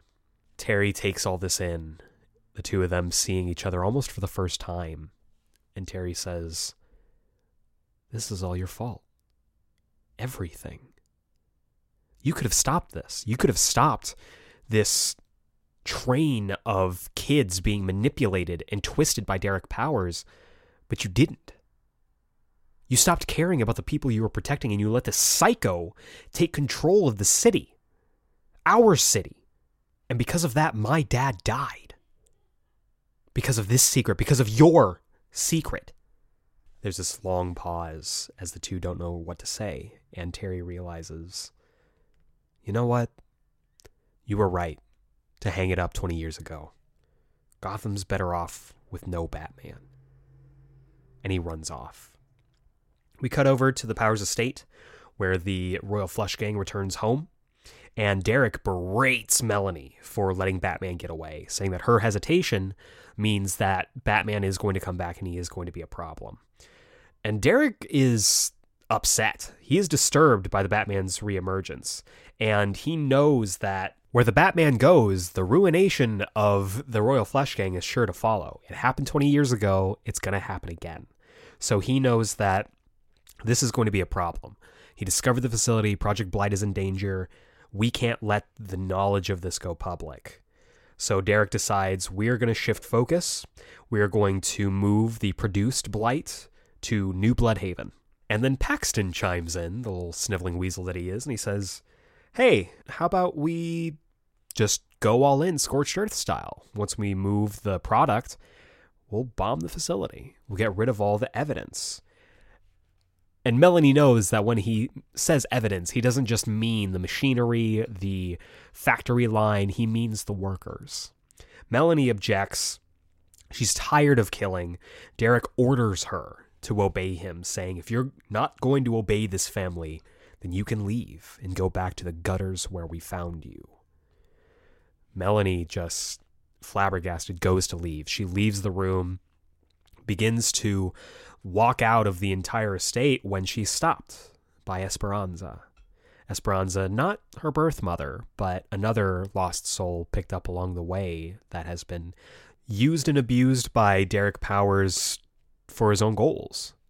And Esperanza appeals to Melanie, saying, like, we came into this family around the same time. This family has been good to us. We'd be ruined without them. Why are you like this? What is what's changed? And Melanie looks at her feet and she says, There's a boy. And Esperanza sighs. She's like, Look, I get it. It's easy to fall in love, but you can't let the potential of love stop you from acquiring your own potential, your own goals. We have a nice life here. This family has been very good to us and given us everything we've ever wanted. Melanie hesitates for a moment, and then she looks past Esperanza. Off in the distance, to the clock tower, and it's midnight. We hold on the clock tower, and then we pan down. We see that time has passed. It's now 12:30. Rain is pouring. Storm has hit Gotham, and we find Terry running through the rain. Not sure where else to go. We see him arrive at the clock tower, breathing heavily. He knows that if Melanie is here, they can figure it out. But there's no sign of her. She's not there. Terry, forlorn, looks down at the ground, hands in his pockets, and begins to walk away. When all of a sudden the beginning chords of a power ballad erupt, and we see Melanie running through the rain towards him. This is, again, ripped straight from Dead Man's Hand. I love that episode. It is excellent, and it is largely because of this cheesy power ballad scene where the two star-crossed lovers unite. I love this, and we are going to rip that directly from here. However, the context is very different this time around, with Terry knowing who Melanie is at this point. The two of them embrace, they share a kiss, the music is playing, it's beautiful. When all of a sudden Terry realizes that she's crying. He asks her what's wrong, and she reveals that her family's leaving, and she has to break up with Terry. We're moving to New Bloodhaven. We are abandoning Gotham, and I have to go with my family. She tells him it's over. She won't elaborate any further, and she says, We leave tomorrow night. And Terry tries to dissuade her, saying, You know, we can just, we can leave together. We can stick it out in lower Gotham. We can live in the slums, trying to figure things out on our own. And Melanie looks at him and she says, I can't. I can only be what he wants me to be. The two of them decide to spend the night together staring at the stars and they fall asleep in the park. Terry wakes up the next morning and Melanie's gone. He sits up, his eyes going from sad to determined. He knows what he has to do.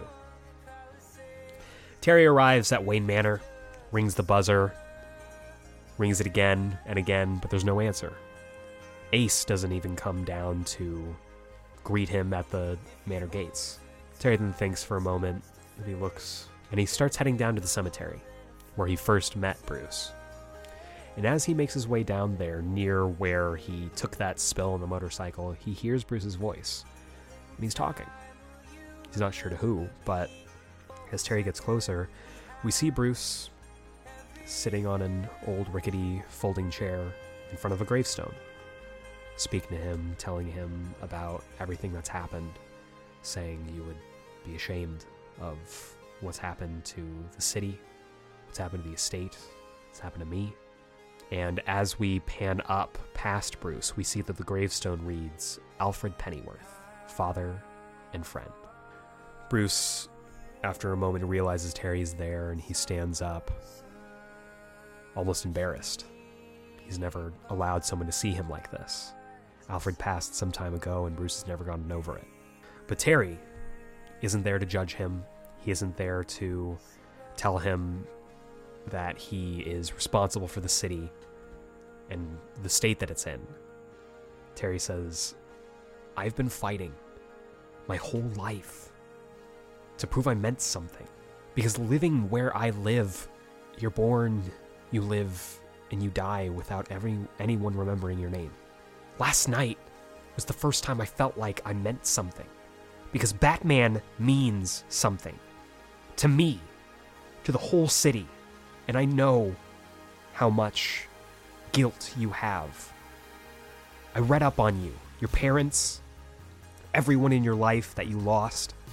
We have a chance to protect people who need it. We have a chance to protect everyone, not just the people in the high rises, not just the people in the towers. Batman can mean something again, but I can't do it without you. If Powers gets away with this, if he uses your company, your name, to make weapons, that hurt people like me. If Powers gets away with this, then what was this all for? And in this moment, Leslie Tompkins' words echo in Bruce's brain. And he finally realizes what Leslie had been trying to tell him all along. The two shake hands. Terry and Bruce agree to stop Derek Powers, the Royal Flush Gang, and stop the production of Blight once and for all. And then they'll go their separate ways. For one night, Batman can mean something again. By stopping this, by stopping what could potentially ruin so many lives, Bruce and Terry have the chance to make up for every sin that Batman has committed. And Bruce says, for one last time, the Dark Knight returns. Which brings us to Act 3 Night's End, which begins that evening at the warehouse. The Blight facility is moving, it's rocking. The workers are loading canisters of blight into this large transport that's going to move all of the produced nerve gas out into the new facility over in New Blüdhaven because New Blüdhaven is always the bridesmaid and never the bride.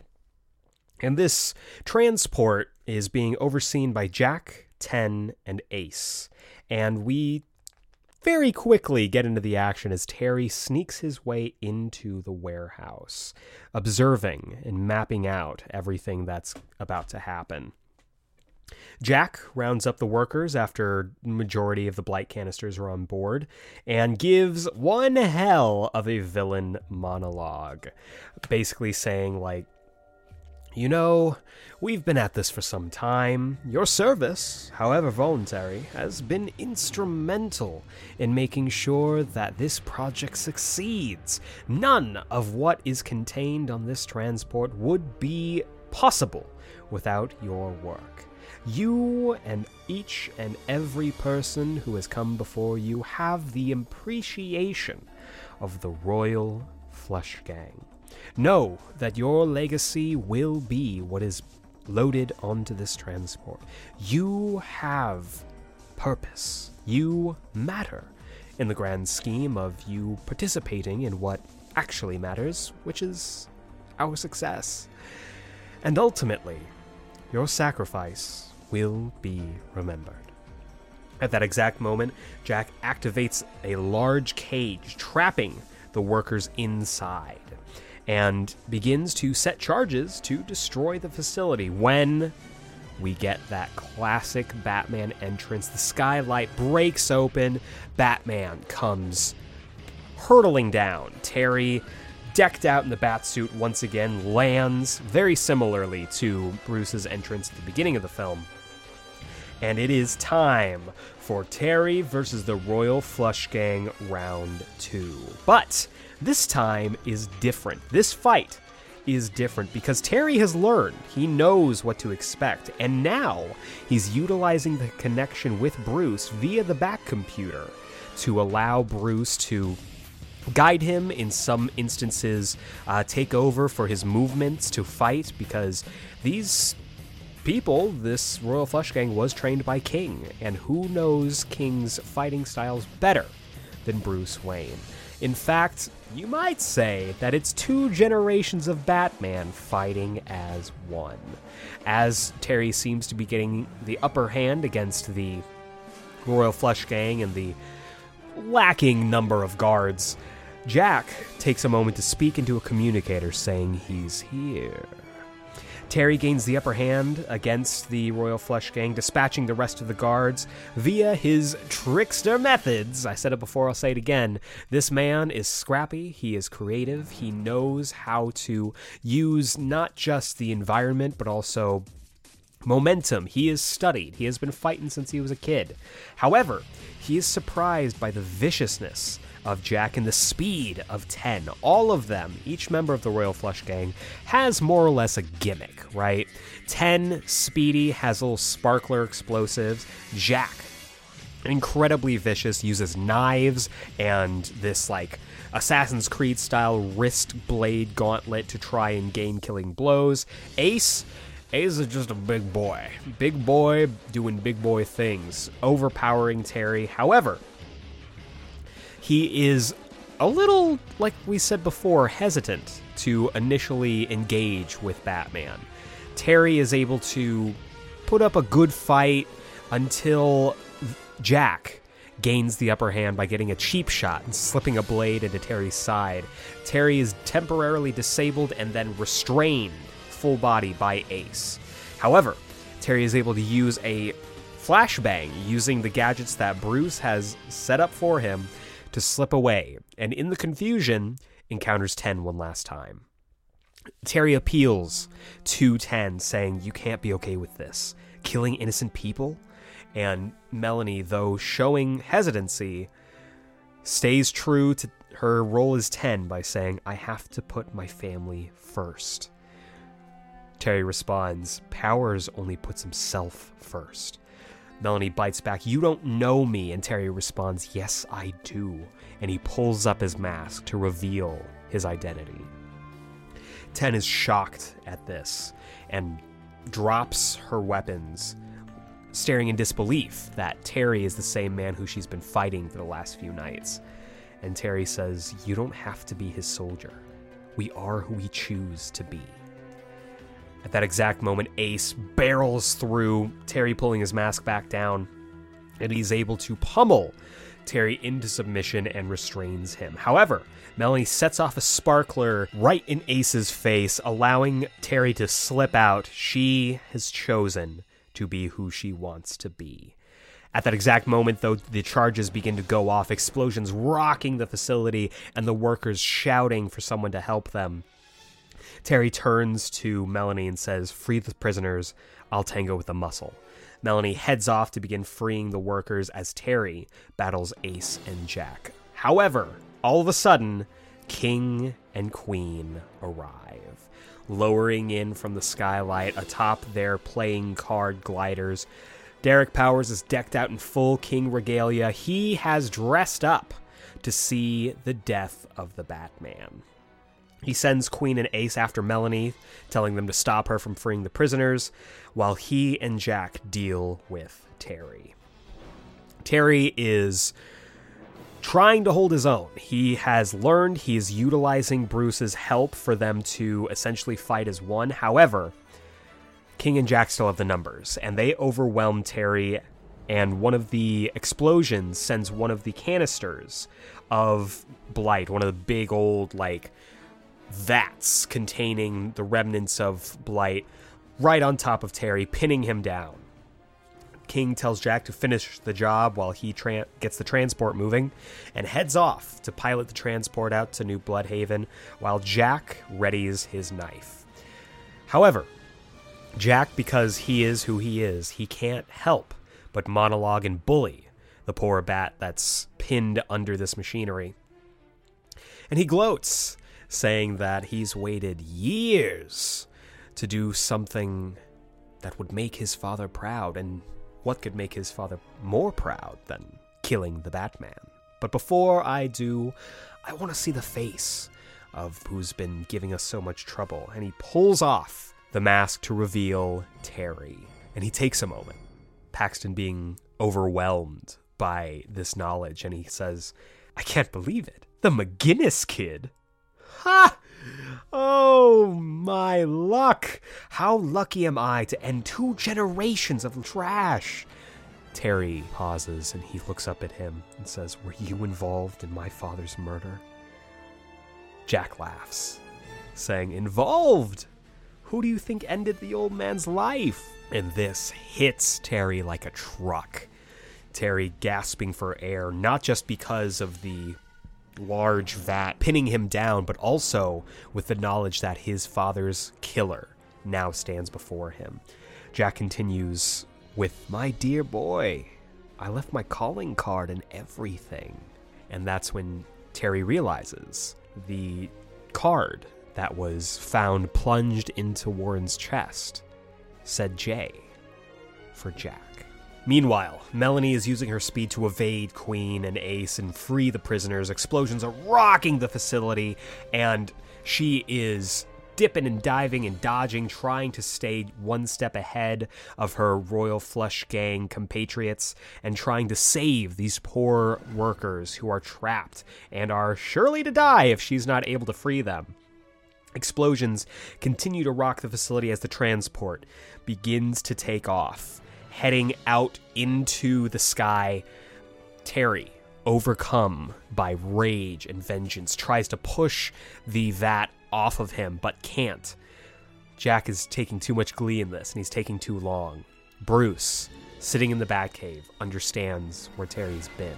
He understands where he is, and he remembers the thought of what it would be like to have his parents' killer in front of him. And Bruce gives him three simple words justice, not vengeance. Telling Terry to focus on the transport and not on killing this man.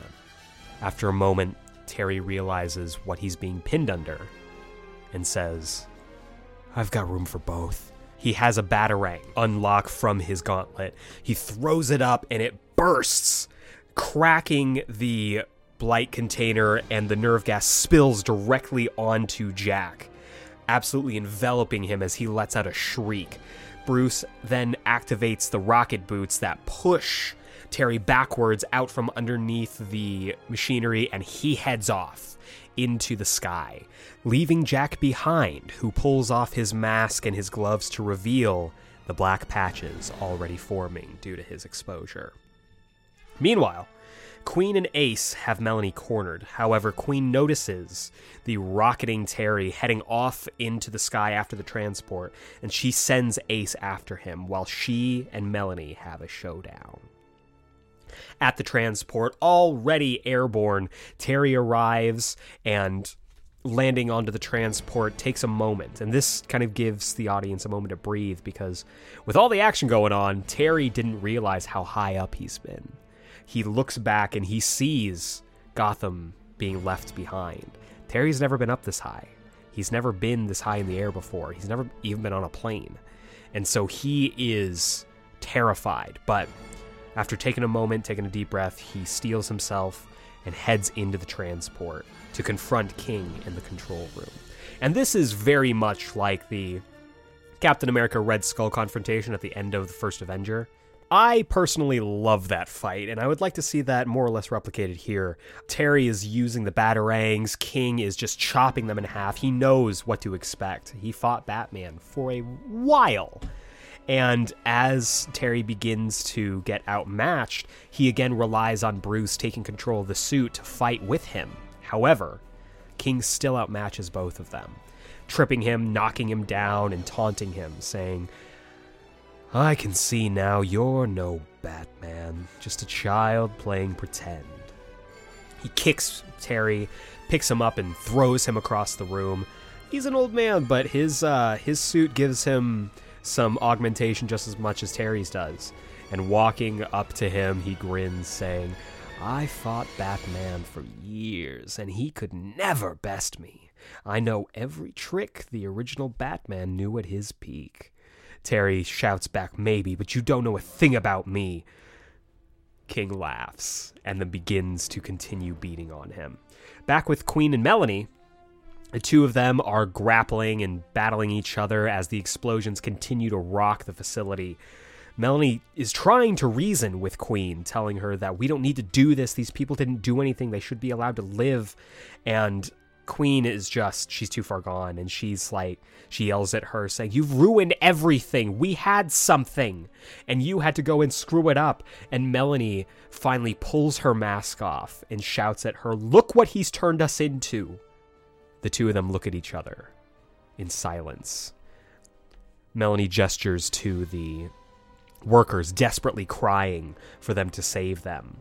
And she looks at not Queen, but Esperanza, who pulls her mask off as well. She says, We don't have to be what he made us. Queen takes a moment and then drops her scepter. The two embrace for a moment and then set off to free the prisoners and get them out of the facility.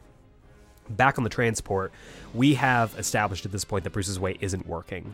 Bruce knew how to fight King, but the two of them were going back and forth years back, and King knows all of his tricks. He can't help Terry anymore. Terry, at one point, after being dropped once again, says, I can't beat him if he's expecting everything I throw at him. He knows what to expect from you, and takes a moment. and He says, He doesn't know what to expect from me. You gotta give me full control of the suit, telling Bruce to sever the connection that he has with the bat suit. The bat suit and the bat computer, while being one, is not enough to topple King. Bruce is hesitant. He says, We can't do this. The connection between the bat computer and the bat suit has been around for decades. We don't know what that would do to the suit. If I sever the connection with the bat computer, you're on your own. I can't be involved. I can't activate anything on the suit. I can't be there with you. Batman is my responsibility, my curse. It's mine alone to carry. And Terry, pushing himself back up from prone on the ground, says, Not anymore. Back with King, he approaches Terry, who has been face down, slowly trying to get himself back on his feet. And he continues to taunt him, calling him a bat fake, and he says, Still, even for a child, what you've done has been impressive. Forcing me to scrap years of work, bringing me back into the field. Even turning my own family against me. Not bad for some clown who thinks he's Batman. He goes to grab Terry's shoulder, and Terry turns back to face him. The symbol is no longer yellow.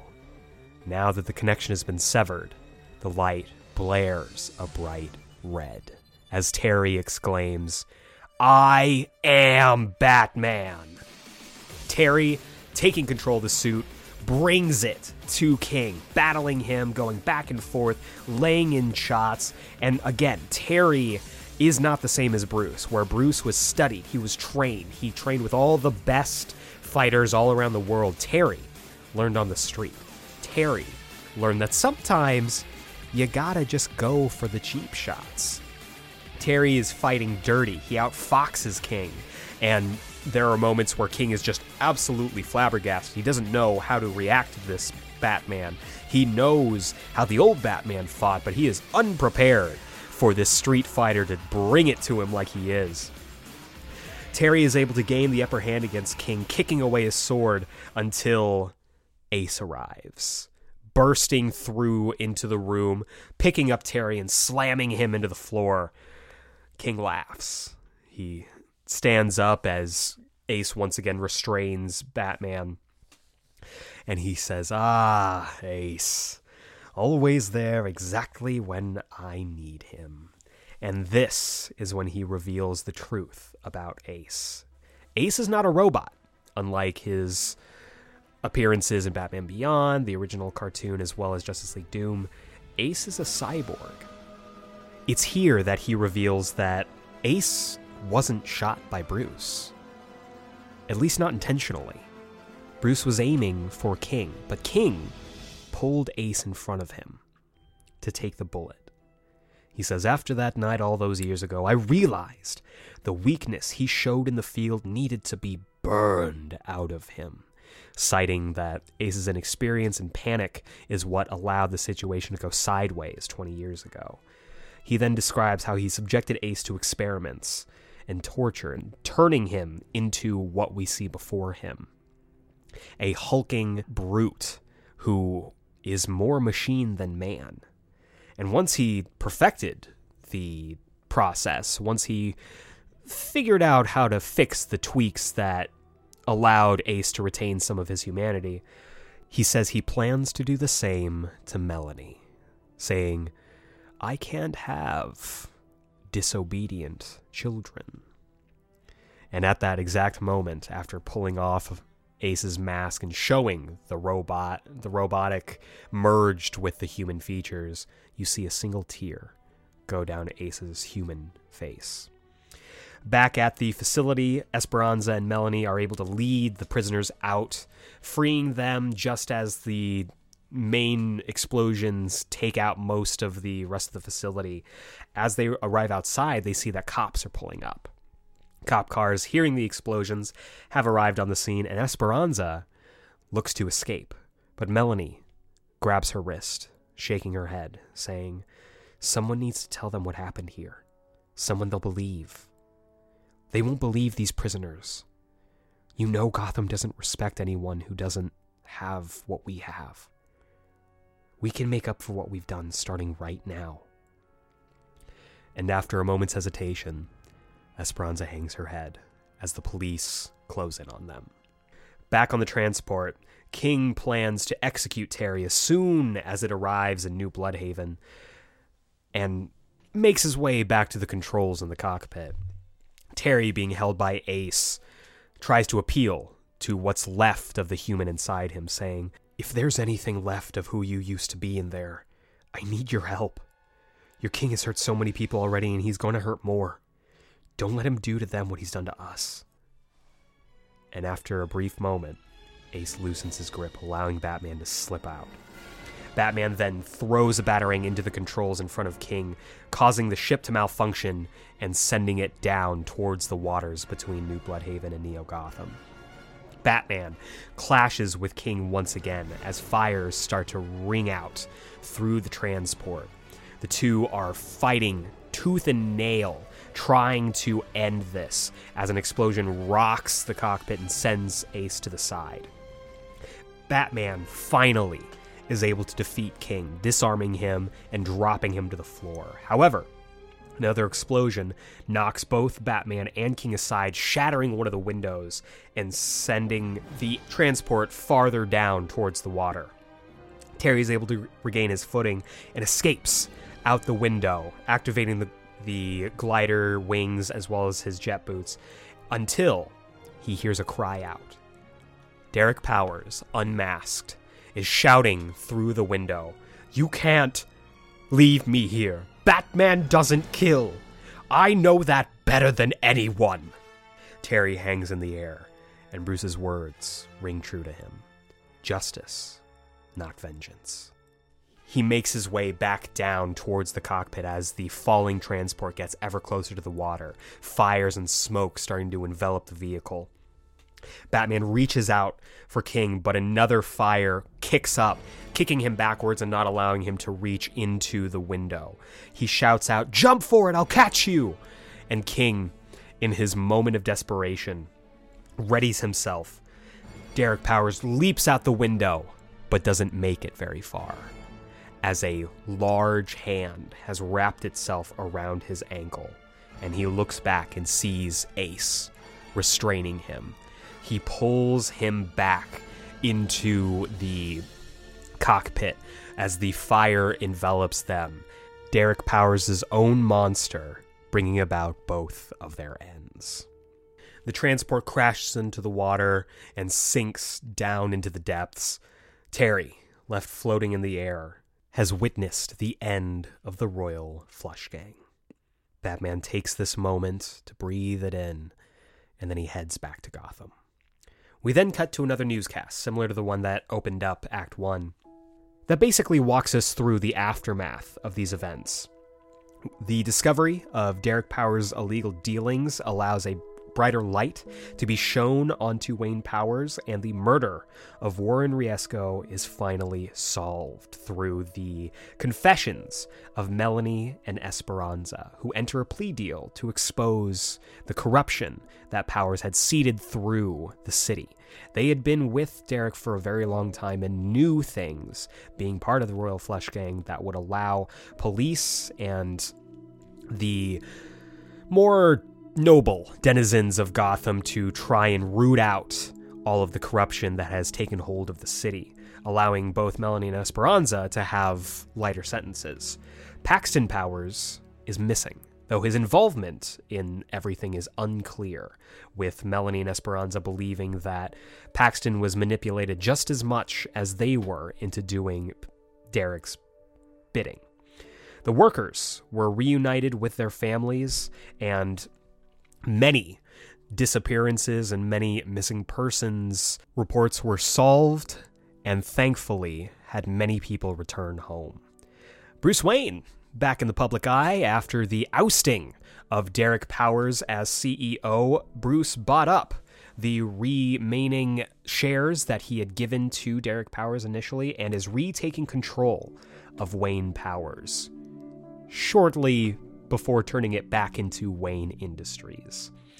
More active efforts by Bruce Wayne have been implemented to rebuild Old Gotham and the Narrows, cleaning it up and trying to make a difference for those outside of Upper Gotham. And unsubstantiated reports say that there might have been a sighting of Gotham's legendary, almost urban myth at this point, the Batman. The reporter says, Is this a sign that Gotham's long journey into night has come to an end? Once again, the report pans out to show that it is being watched, this time by Mary and Matt McGinnis, sitting in their apartment, viewing everything that has transpired when a phone call comes up. Mary goes up to answer it, and the camera pans back through the apartment into the room of Terry McGinnis. Passed out on his bed, the batsuit crumbled up underneath the bed. He's woken up by his mother, who says, There's a call for you.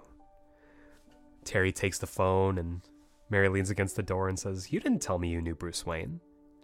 Terry's eyes kind of widen. We cut to Terry arriving at an alleyway. An alleyway that, if you are at all familiar with Batman, you would remember as Crime Alley. We see Bruce laying down roses in the middle of the alleyway where his story began all those years ago. Terry walks up to him and Bruce says, This was where it started. My parents. This was where my journey began. And we can see that this means something to Terry. That he had, in a way, misjudged Bruce. Yes, Bruce came up with money and power and esteem. But his story started where Terry's did, in Lower Gotham. Bruce says, Someone once told me to remember where Batman began. Here, in the worst part of Gotham, the part where it needed help the most. This is where Batman began. Terry puts his hands in his pockets and sheepishly says, And where it ends, right?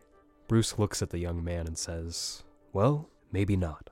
Terry looks surprised at him, and Bruce goes on to warn of more threats on the horizon, saying, Batman always attracts the worst the city can throw at it.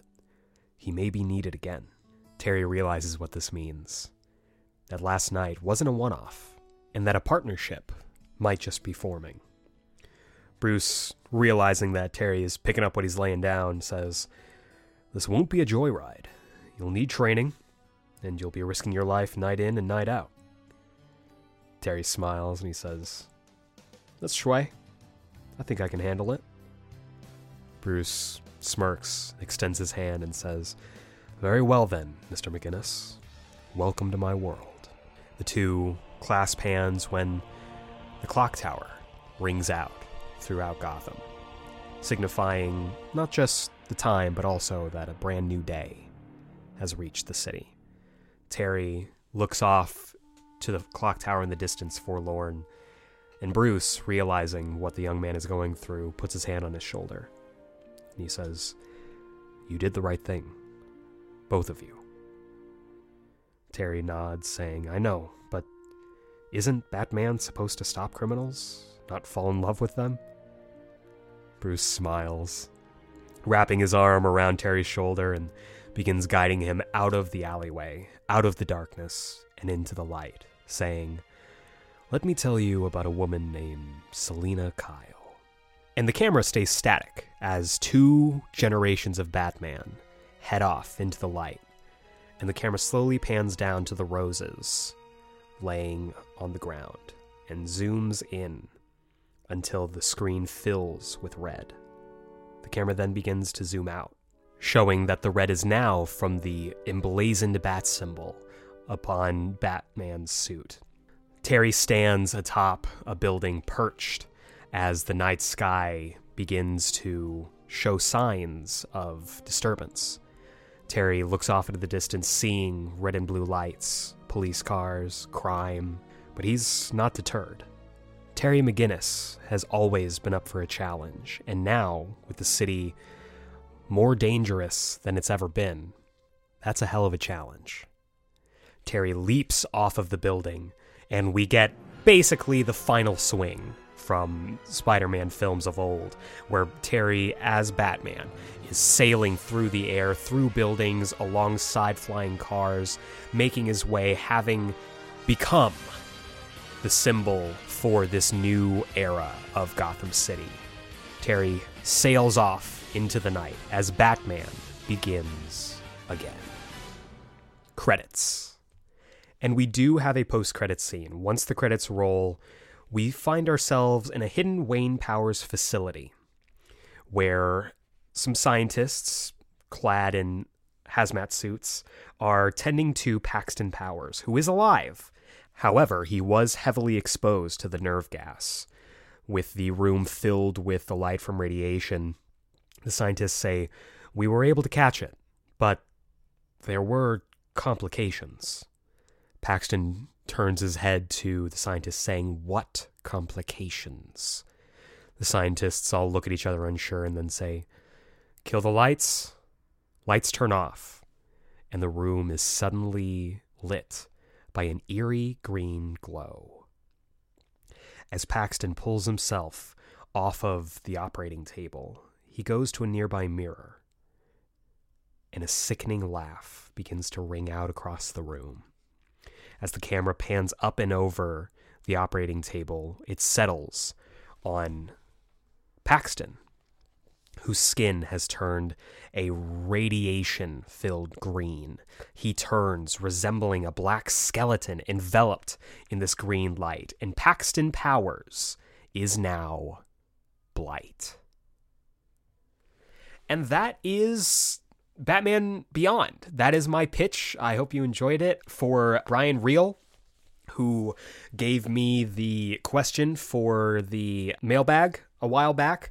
He asked me how I would cast this, and as I said, you know, I would probably make this an animated film to give some work to incredible voice actors, but if it was live action, I do have a cast First off, as Warren Riesco and Mary McGinnis, we have Piolo Pascual as well as Alyson Hannigan. Uh, Piolo Pascual has been a longtime Filipino actor. He's very good, and we need more Filipino actors on our on our screens, whether they be big or small. Alyson Hannigan, I just love Alyson Hannigan. She's wonderful. Um, I was a big fan of her in pretty much everything she's been in, and I think she would be a very sweet mom. For the Royal Flush Gang, we have first uh, as Derek Powers slash King, Nikolaj Coster-Waldau. Uh, I think he's wonderful. I think he would bring a lot of gravitas to Derek Powers, and I think he would be just the right amount of smarm and cheese that you could give to this character. As his wife, Esperanza, or Queen, Sofia Vergara, I really enjoy her. I think she would knock this out of the park. Uh, for Paxton Powers, Jack slash Blight, I have Callum Turner. Now, Callum Turner is mostly known for his work in the Fantastic Beasts films, where he plays, oh, what is his name? The main guy's brother. And there's something about him that I was like, I I really dig the idea of you being just this smarmy rich kid. Uh, maybe it's because of who the character he plays. And then when it comes to the my three leads, the three main cast, um, I have as Melanie slash ten Anya Taylor Joy. I love her. She's incredible in everything she's ever been in. She would be amazing in this role. And I know that there are rumors that Marvel is courting her for Black Cat. I think she would do wonderful in this. And I think that as a thief, she should ride a playing card instead of trying to climb things. Now for the big two Bruce Wayne slash Batman. I know the very easy thing is to be like Michael Keaton or actually cast Kevin Conroy. But for me, and you can tell me if this is weird or not, I cast Tom Selleck. Tom Selleck is at the right age to be an older Bruce Wayne. I think he's in his 70s, especially for this Bruce Wayne. And I don't know, man. I really like the idea of when he's like officially retired, him growing out the mustache like we see in Dark Knight Returns. Uh, I just like that. And I like the idea of this old grumpy Tom Selleck being Batman. Plus, with the de aging, like look at pictures of a young Tom Selleck. That's Bruce Wayne. That's Batman. So that is my pick. And then for Terry McGinnis slash Batman, me! Me, of course. It was me all along. Uh, of course, I'd love to play this, but setting aside my vanity, uh, I chose uh, Kian Talan. He is a young Filipino, uh, half Filipino actor who is mostly known, I think, for his work on NCIS Hawaii. I think he's got the right amount of grit to him. He's got the look. I really dig his work. He hasn't done a lot, which I think this could be like a star-making performance for him. Uh, so I think that's that's what it would be in this film. Uh, for future casting, because Brian did ask about that as well. Uh, characters who would pop up in future films. Uh, first, Max Gibson. I would cast as Storm Reid. Storm Reid's amazing. She's been amazing in everything we've seen her in.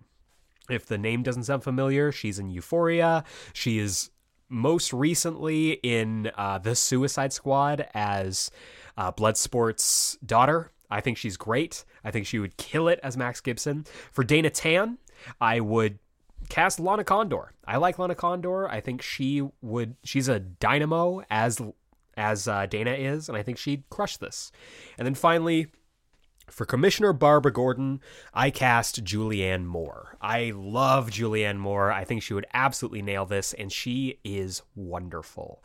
But that does it for my pitch for Batman Beyond. I put a lot of time into this. Thank you so much for listening. It has been a labor of love putting this together, but for episode 200, we had to do it big, we had to make it special, and for me, that's what Batman Beyond is. It was my Batman show when I was hitting that age. Batman was exactly, Batman Beyond was exactly what I needed at the time for my fiction as a kid at that age, and hopefully, I did Batman Beyond justice. Though I'd be lying if I didn't say that this was all just so I could shout, I am Batman.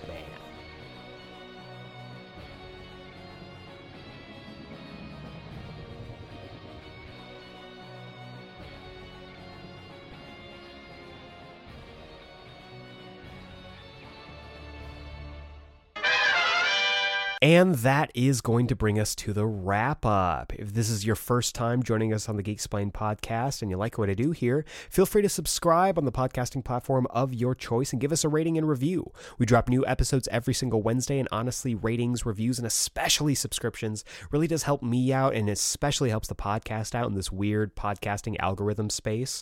Basically, raises our stock and gets us out and into the orbit of listeners just like you. And if you want to give us a five star rating review on iTunes, Apple Podcasts, whatever you want to call it, I will read your review here live on the podcast. You can write whatever you want, and I will be forced to read it if you give me that five stars. And you'll be able to join the likes of our dirty dozen, including Seafire ND, Josh from Panels to Pixels, Matt Draper, Burrito Man 88, Doug from For Every Kind of Geek, Don Swanson, That Guy Brian, Mouth Dork, Dallas Meeks, Amazing Spider Fan, Alok and AZ, and Sass. I want to say a huge thank you to all these fine folks for their reviews, and I cannot wait to hear yours.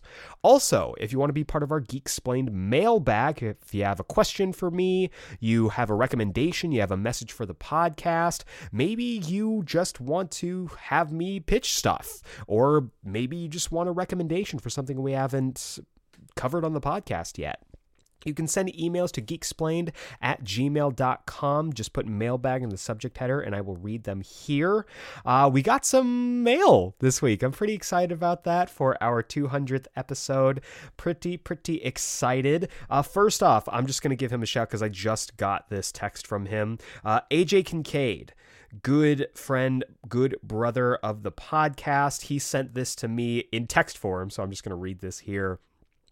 Uh, he has been on multiple Geek Explained Extra series, has been on the main podcast as well. Go back and check out uh, just recently, D- or Spidey December, where we went through every single Spider Man film alongside good brother Chris Carter. And he also was instrumental for our uh, Into the Snyderverse, which was a series where we went through all of the DCEU in the lead up to Zack Snyder's Justice League. But AJ writes this I wanted to say how proud of you I am for Geek Explained. I still remember walking down forth with you and you telling me your idea. I knew you were going to do something amazing, and 200 episodes later, you have created a space where so many people can share joy. For that alone, you have done something amazing. Your work is seen and appreciated, my friend. Your works you work so hard on this, and the results are incredible. Congratulations, man. So well deserved. Thank you, thank you, thank you, thank you, thank you so much, AJ. Um, you're the man. I appreciate you. Also got a message from Adam Stringfellow. Uh, Adam writes to us on Instagram. Adam has been with us for a very long time. Adam has been around at least, I think, since the first year, and he has been a stalwart listener. Really great to hear from Adam. He writes in, Hey there, Mr. Azana. Ooh, Mr. Azana. I like it. Name's Adam, longtime listener and fan of the podcast. Just wanted to say I love your work each week on the podcast, and I look to them every Wednesday and now Friday with Ultimate Spider Man. I listened to last week's episode and the top 10 episodes of The Batman. Loved that show growing up, BTW. And my two favorite episodes are Artifacts and A Matter of Family excellent taste, Adam. Looking forward to your pitch it for Batman Beyond later today. Hope you enjoyed it. Also, random question, but if you could put an age on the members of the Justice League, how old would you make them? Members of the League being Superman, Batman, Wonder Woman, Flash, Barry, and Wally, Green Lantern, Hal, John, Guy, Jessica, Simon, and Kyle, Hawkgirl, Martian Manhunter, Aquaman, Cyborg, Green Arrow, and Black Canary. That's a big list. I'm gonna I'm gonna be spitballing these. I'm just gonna let you know. And he said, P.S. Don't ever forget the circles. God damn it, Adam. Thank you. Thank you, Adam. Thank you for that. Um, so, the way that I would see it, if we're talking right now, Justice League is established. They're doing their thing. Superman, I would probably put, if we're talking, because he does have legacy characters in this, Superman right around um, late 30s, anywhere from 35 to 38. Batman, I would probably put in the same range, if not like a touch older. Like I'd make him 40 because I think he's he's at that point. He's had a cavalcade of Robins. Wonder Woman, depending on how you want to do like Amazonian aging, I'd probably put her around 30, 35 maybe. Flash, Barry easily 35, easily 35 to 40 even because Wally I would put if we're talking Wally as he is currently in the comics with Irey and Jai, I mean Wally's got to be 30 to 35 and Barry's just like a touch older than him, so I'd say I would put I would put Wally conservatively if he if Irey and Jai are like 8 years old, let's say, 8 to 10 let's say Wally and Linda got together and started having children around like 22, 23, then I would say probably Wally is in the 33 to 35 range. Barry probably closer to like the 40 range, around the same age as like he's a contemporary of Batman. I think people forget that. Green Lantern, Hal easily, easily 40. John around the same age, if not like a smidge older. Guy is perpetually 35, going on 12 because of his emotional well being. Uh, Kyle, Kyle, I maybe because I grew up with Kyle and I love Kyle, I put him at 30. Kyle is I'm gonna be 30 this year, Jesus. Uh, Kyle, I like to think is my same age. Uh, Jessica, I would put at probably like 25, and Simon right around there as well because they came in around the same time. Hawkgirl is tricky because depending on you know which Justice League you subscribe to, she could be anywhere from 25 to 35, but of course she's centuries old thanks to her reincarnation. Martian Manhunter. I mean, how old are Martians? I let's say Martians live to be like elves, right? So John is probably at least like 200 years old, let's say. Aquaman. Aquaman is easily 40. Aquaman is an older man. He is like I've said before, he is a contemporary of Batman. Cyborg, I'd pretty I'd pretty easily say 25, 25 to 30. He's a contemporary of Dick Grayson who is in that same age range. And then Green Arrow, easily around 40. Black Canary, I'd probably say 35. So that is my spitballed off the cuff ages for all of these folks. Thanks for your question, Adam, and I will never forgive you for bringing up those goddamn circles. But we got to move on. Gaius McCain has written into the podcast, guys. Always good to hear from you. Uh, he writes, Hi, Eric. Hello. I just listened to your top 10 The Batman episodes list, and there were some pretty good ones. I love the season 2 finale and the Clayface of Tragedy. However, there was one that you missed that I have at number one. My favorite episode of The Batman is The Laughing Bat. It's so good. What are your thoughts on the episode? I enjoy that episode. It was in the top 20. I think the Joker running around in a Batman costume is hilarious, and especially this version of the Joker, I really really dig. So I do not fault you at all for having that episode in your as your number one. It's a little high for number one for me, but I would say it's definitely a top twenty easily. Uh, he also writes, also I have been talking to a lot of people about Avengers: Age of Ultron, and they said they hated it. I think the movie is literally perfect. It's my favorite Avengers movie. Can you explain why I'm the only one who likes this movie? Love your podcast and can't wait for Batman Beyond it's not terrible. It's not the worst movie. I've watched it recently, and there's actually a lot of good stuff in there. However, there are some glaring things that just aren't good about it.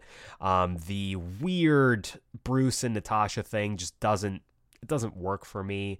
Um, I didn't like that we kind of had a retread of the Chitauri where it's just all of our people just fighting waves of enemies again. Um, I think the pacing is a little off as well, but beyond that, there's some really good stuff in there. The Pietro Wanda relationship I really dig. I'm hit or miss on uh, James Spader's. Ultron, I think in some places he's really good, but I think they leaned a little bit too heavy on making him evil Tony Stark when Tony Stark is right there. I do also really enjoy the opening sequence versus Hydra. And I like the after party scene. I love the action. I don't really enjoy killing off Pietro, especially since he was one of the most interesting parts of the movie. But it's a heavily flawed movie, not the worst of the MCU by far, though. So, Gaius, thanks as always for writing in. Always happy to hear from you. Let's see here. We also have an email from. Critical Rants. Our boy Cole, thank you very much, Cole, for writing in. He writes, Congrats on 200 episodes. That's no small feat. As a fellow fan of Beyond, I'm super excited to hear your pitch. Speaking of Batman Beyond, who is your favorite Batman Beyond villain? And if you could voice one Batman Beyond character, which Batman Beyond character would you like to voice if given the opportunity? Best, Cole. Cole, wonderful to hear from you. Check out his uh, his YouTube channel, Critical Rants. He's doing excellent stuff on there. He was also part of our January episode. Go back in the archives and check out that Geek Explained Extra. Cole, Batman Beyond is near and dear to my heart, and I don't think I'm in the minority by saying that Shriek, I just think is such an interesting and cool character. For me, it's like Shriek Blight, Shriek Blight Inque. for the original uh, Batman Beyond villains. We have, you know, the Return of the Joker. We have uh, Bane pop up, though his episode is also incredibly good. But and we also have Ra's al Ghul. But for me, the three tops: Shriek, Blight, Inque. I love all three of them. I would have included all three of them in this if I could have. But again, if you want to hear more stuff for my pitches for Batman Beyond, let me know, and maybe I'll work them into the other two films. But I think for me, Shriek is just such an interesting. He's got a great design. There's a reason they made an action figure of him, and it looks great. I really dig his whole deal, and I think he's super cool. If I had to voice Batman Beyond character, I mean, come on, it's Terry McGinnis. I want to voice Terry. I've loved that character. If they ever do like an animated film or uh, a revival of the show, of course, the original voice actor is incredible. He knows what he's doing. He is a master at his craft. But I'd love to give Terry a spin. So Terry would be my pick. If I had to go villains, though, I would definitely go with Shriek. I think I I don't know. I really like his character. He's he's my favorite Batman Beyond villain. Cole, thank you so much. Great to hear from you. And then finally, an email from our good brother Malcolm Russell Nelson. Check him out every single Friday for the Geek Explained Book Club, where he, alongside myself and of course Jacob Brown, are going through every single issue of every single volume of Ultimate Spider Man. And keep your eyes peeled on Twitter because he might be launching another podcast himself pretty soon. So keep your eye on that. Malcolm writes Eric, me. he writes, Congratulations on episode 200 of the Geek Explain podcast. Such an occasion deserves to be celebrated and in kind. Here are 200 questions for you to answer. just kidding. He writes, Just kidding. That would be terrible. Here's a few for you. What is your favorite moment from the podcast so far? Oh, God. Um, there are so many. There are genuinely so many incredible moments from this podcast. Anytime that I get to have a guest on is automatically my favorite moment. Getting to work with people who I've admired in the community, in the comic book fandom, um, getting to work with people who I looked up to when it comes to the horrible term content creation. I have adored getting to meet so many people, getting to just expound on my love for comic books and other geek related media. Uh, favorite moment specifically, it's tough. It's tough because I love getting to interact with people. I love hearing that people love the podcast that it's, you know, I got I've gotten messages from people saying it's the best part of their week and that really touches me. So each one of those is a moment that I would have to have to go on. Um, when it comes to like the podcast itself, like just the podcast, I think the the Geek Explained Book Club has been incredible. Every single moment that I get to spend with uh, with Malcolm, with Jacob, has been wonderful. Season one was great. Season two is roaring all over the place. We got circles for days. Uh, I love it. I love getting to interact anytime I have a guest on this podcast where you don't have to hear just me, just my voice, which is hilarious because of what this episode is, um, is a big time moment for me. Uh, he also asks, What would you say has been the biggest thing the podcast has given to you personally? Woof. How has it changed you, or how has it changed how you consume your geek media or enjoyment of geek media? Um. I think one of the biggest ways is in how I collect comics. Before I launched the the podcast, I was picking up maybe 5 comics a week and it has exploded and my wallet has not been happy with me to double digits each week and I think just trying to keep up with everything because you know you got to be on top of it with the podcast and with telling people you know hey this is what's going on. I have been plugged in to a lot of geek news to make sure I'm able to cover it on the podcast. Um, going through solicits, going through uh, previews. I didn't really used to do that before the podcast, and it gives me kind of a greater appreciation of the marketing side of comic books.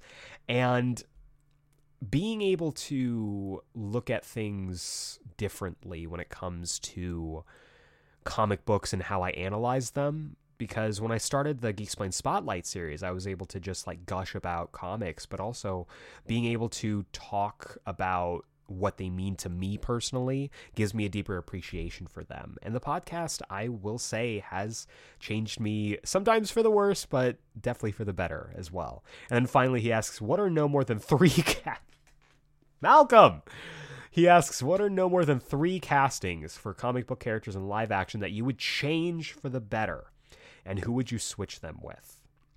I know he wants me to say Doctor Strange because he hates hates hates Benedict Cumberbatch as Doctor Strange, uh, but I honestly really like I really like him. I really like him personally. Let's see, three comic book castings that I would personally change. Hmm. Um. Let's see here. I, uh, you know, here's the thing. Ezra Miller. Ezra Miller's been in the news. I don't feel like I need to give him a reason why he's in the news because it's well documented at this point. I think Ezra Miller was not a good casting for The Flash. Uh, personally, I mean, all DCEU Zack Snyder bullshit aside, I think there could have been different ones. I, I think, honestly, you could have just pulled Grant Gustin. I think he's doing some of the best work of his entire career on The Flash, certain seasons notwithstanding, but he would have fit in really, really well. Um, let's see, who else? Who else? Who else? Who else? These are tough. Uh, for the let's see, for an MCU one, I was kind of surprised at the casting of Oscar Isaac as Moon Knight. Moon Knight's popular. He's not exactly the person I would have picked, though I think he's doing a great job, at least if we go by the first episode. I would have slotted in, oh, what's his name? The guy from Upgrade, the not Tom Hardy guy. He was in Homecoming. Let me look this up real quick. Uh, Logan Marshall Green is the actor who I think would have done a great job as Moon Knight. Not that, again, I think it's too early to say whether Oscar Isaac has succeeded as Mark Spector or not, but I think Logan Marshall Green could have used the bump a little bit more, personally, just me. So th- that's two. And then for the third one, hmm. Hmm. There is a world in which I don't know if I want to say this one because I know people are gonna just rake me over the coals. Um, uh, that's tough. You know what? I'm just gonna I'm just gonna go with one that hasn't happened yet, but the Green Lantern Corps series is coming. Oh no, but what did what did he say specifically? He says no, no, no. He just eh, said any comic book live action casting. Okay, so Green Lantern Corps is a show that is coming, right? And we have some characters already cast for this. Specifically, let me pull him up. Uh, Finn Wittrock is going to play Guy Gardner. Again, I haven't seen it. I don't know what I would, uh, what he's going to end up being. But I still think Alan Ritchson, who plays just a wonderful asshole on Titans as Hawk, would have been a wonderful Guy Gardner. So those are my three castings. Maybe they're bullshit, maybe not, but that's what you get when it's off the top of my head. But Malcolm writes, Thanks for everything and being you, brother. Malcolm. Malcolm, I love you, man. Malcolm has been with me for my comic book fandom since near, you know, near the beginning of my appreciation of comic books. And he has been with me in one form or another every step of the way. Again, check him out. He's got a new podcast in the works, and he is here every single Friday for the Geeksplained Book Club. But that wraps the Geeksplained mailbag. Once again, if you want to send me an email, if you have a message, a question for the podcast, uh, send them to geekexplained at gmail.com. Put mailbag in the subject header, and I'll read them on here. I also, if you want to DM me, if you have something, if emails are too harrowing, feel free to do that as well. And then finally, if you want to keep up to date with the podcast, uh, participate in polls that decide future episodes, keep up with any kind of updates that I put on the podcast as well. Uh, if you want to just shoot the shit with me on the latest geeky news, you can follow me on Instagram and Twitter at GeekSplainedPod. That's at GeekSplainedPod. And every single Friday, I already mentioned it, Geek Explain Book Club. We're going through Ultimate Spider-Man this week. We're going to be checking out ep- our volume 13 entitled Hobgoblin with Malcolm Russell Nelson and Jacob Brown. Be there or be square, not a circle.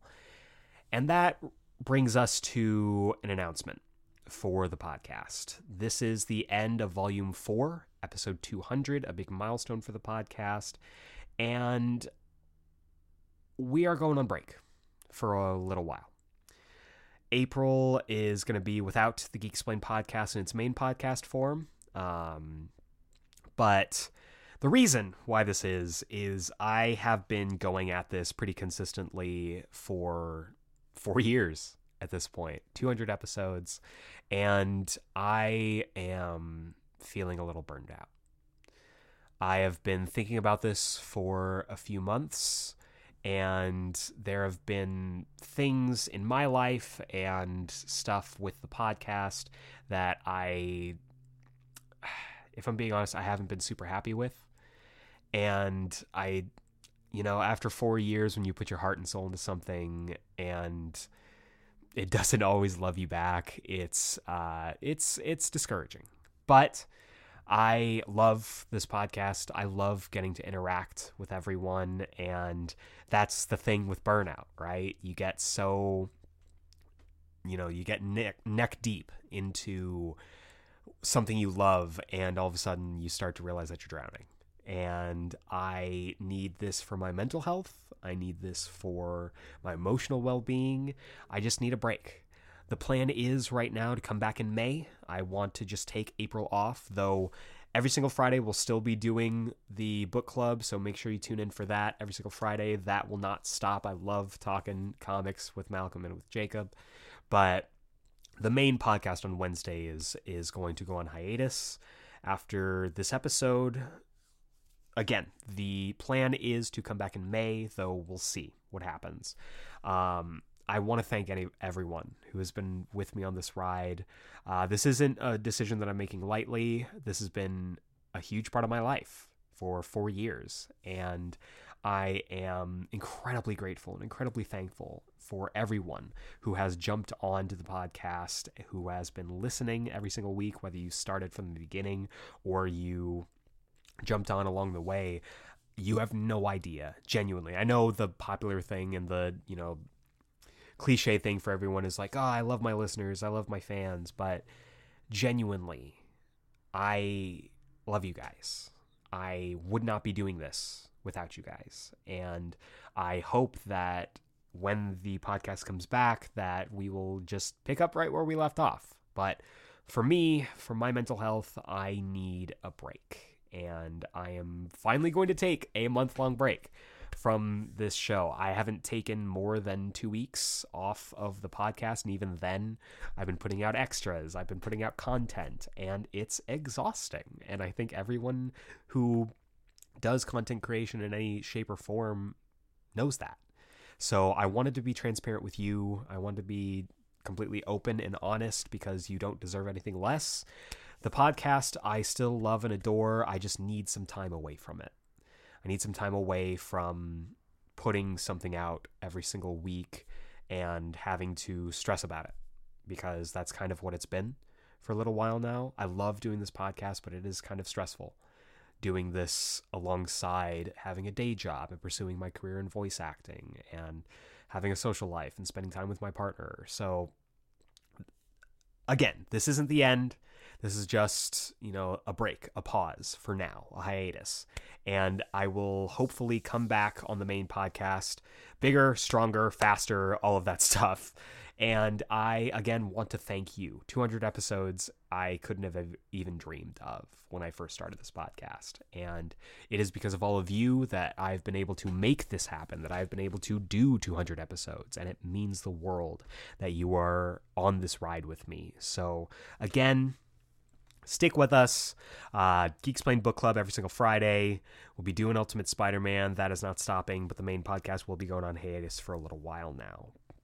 And I think that's it. 200 episodes. I'm incredibly grateful, incredibly thankful. You have changed my life for better.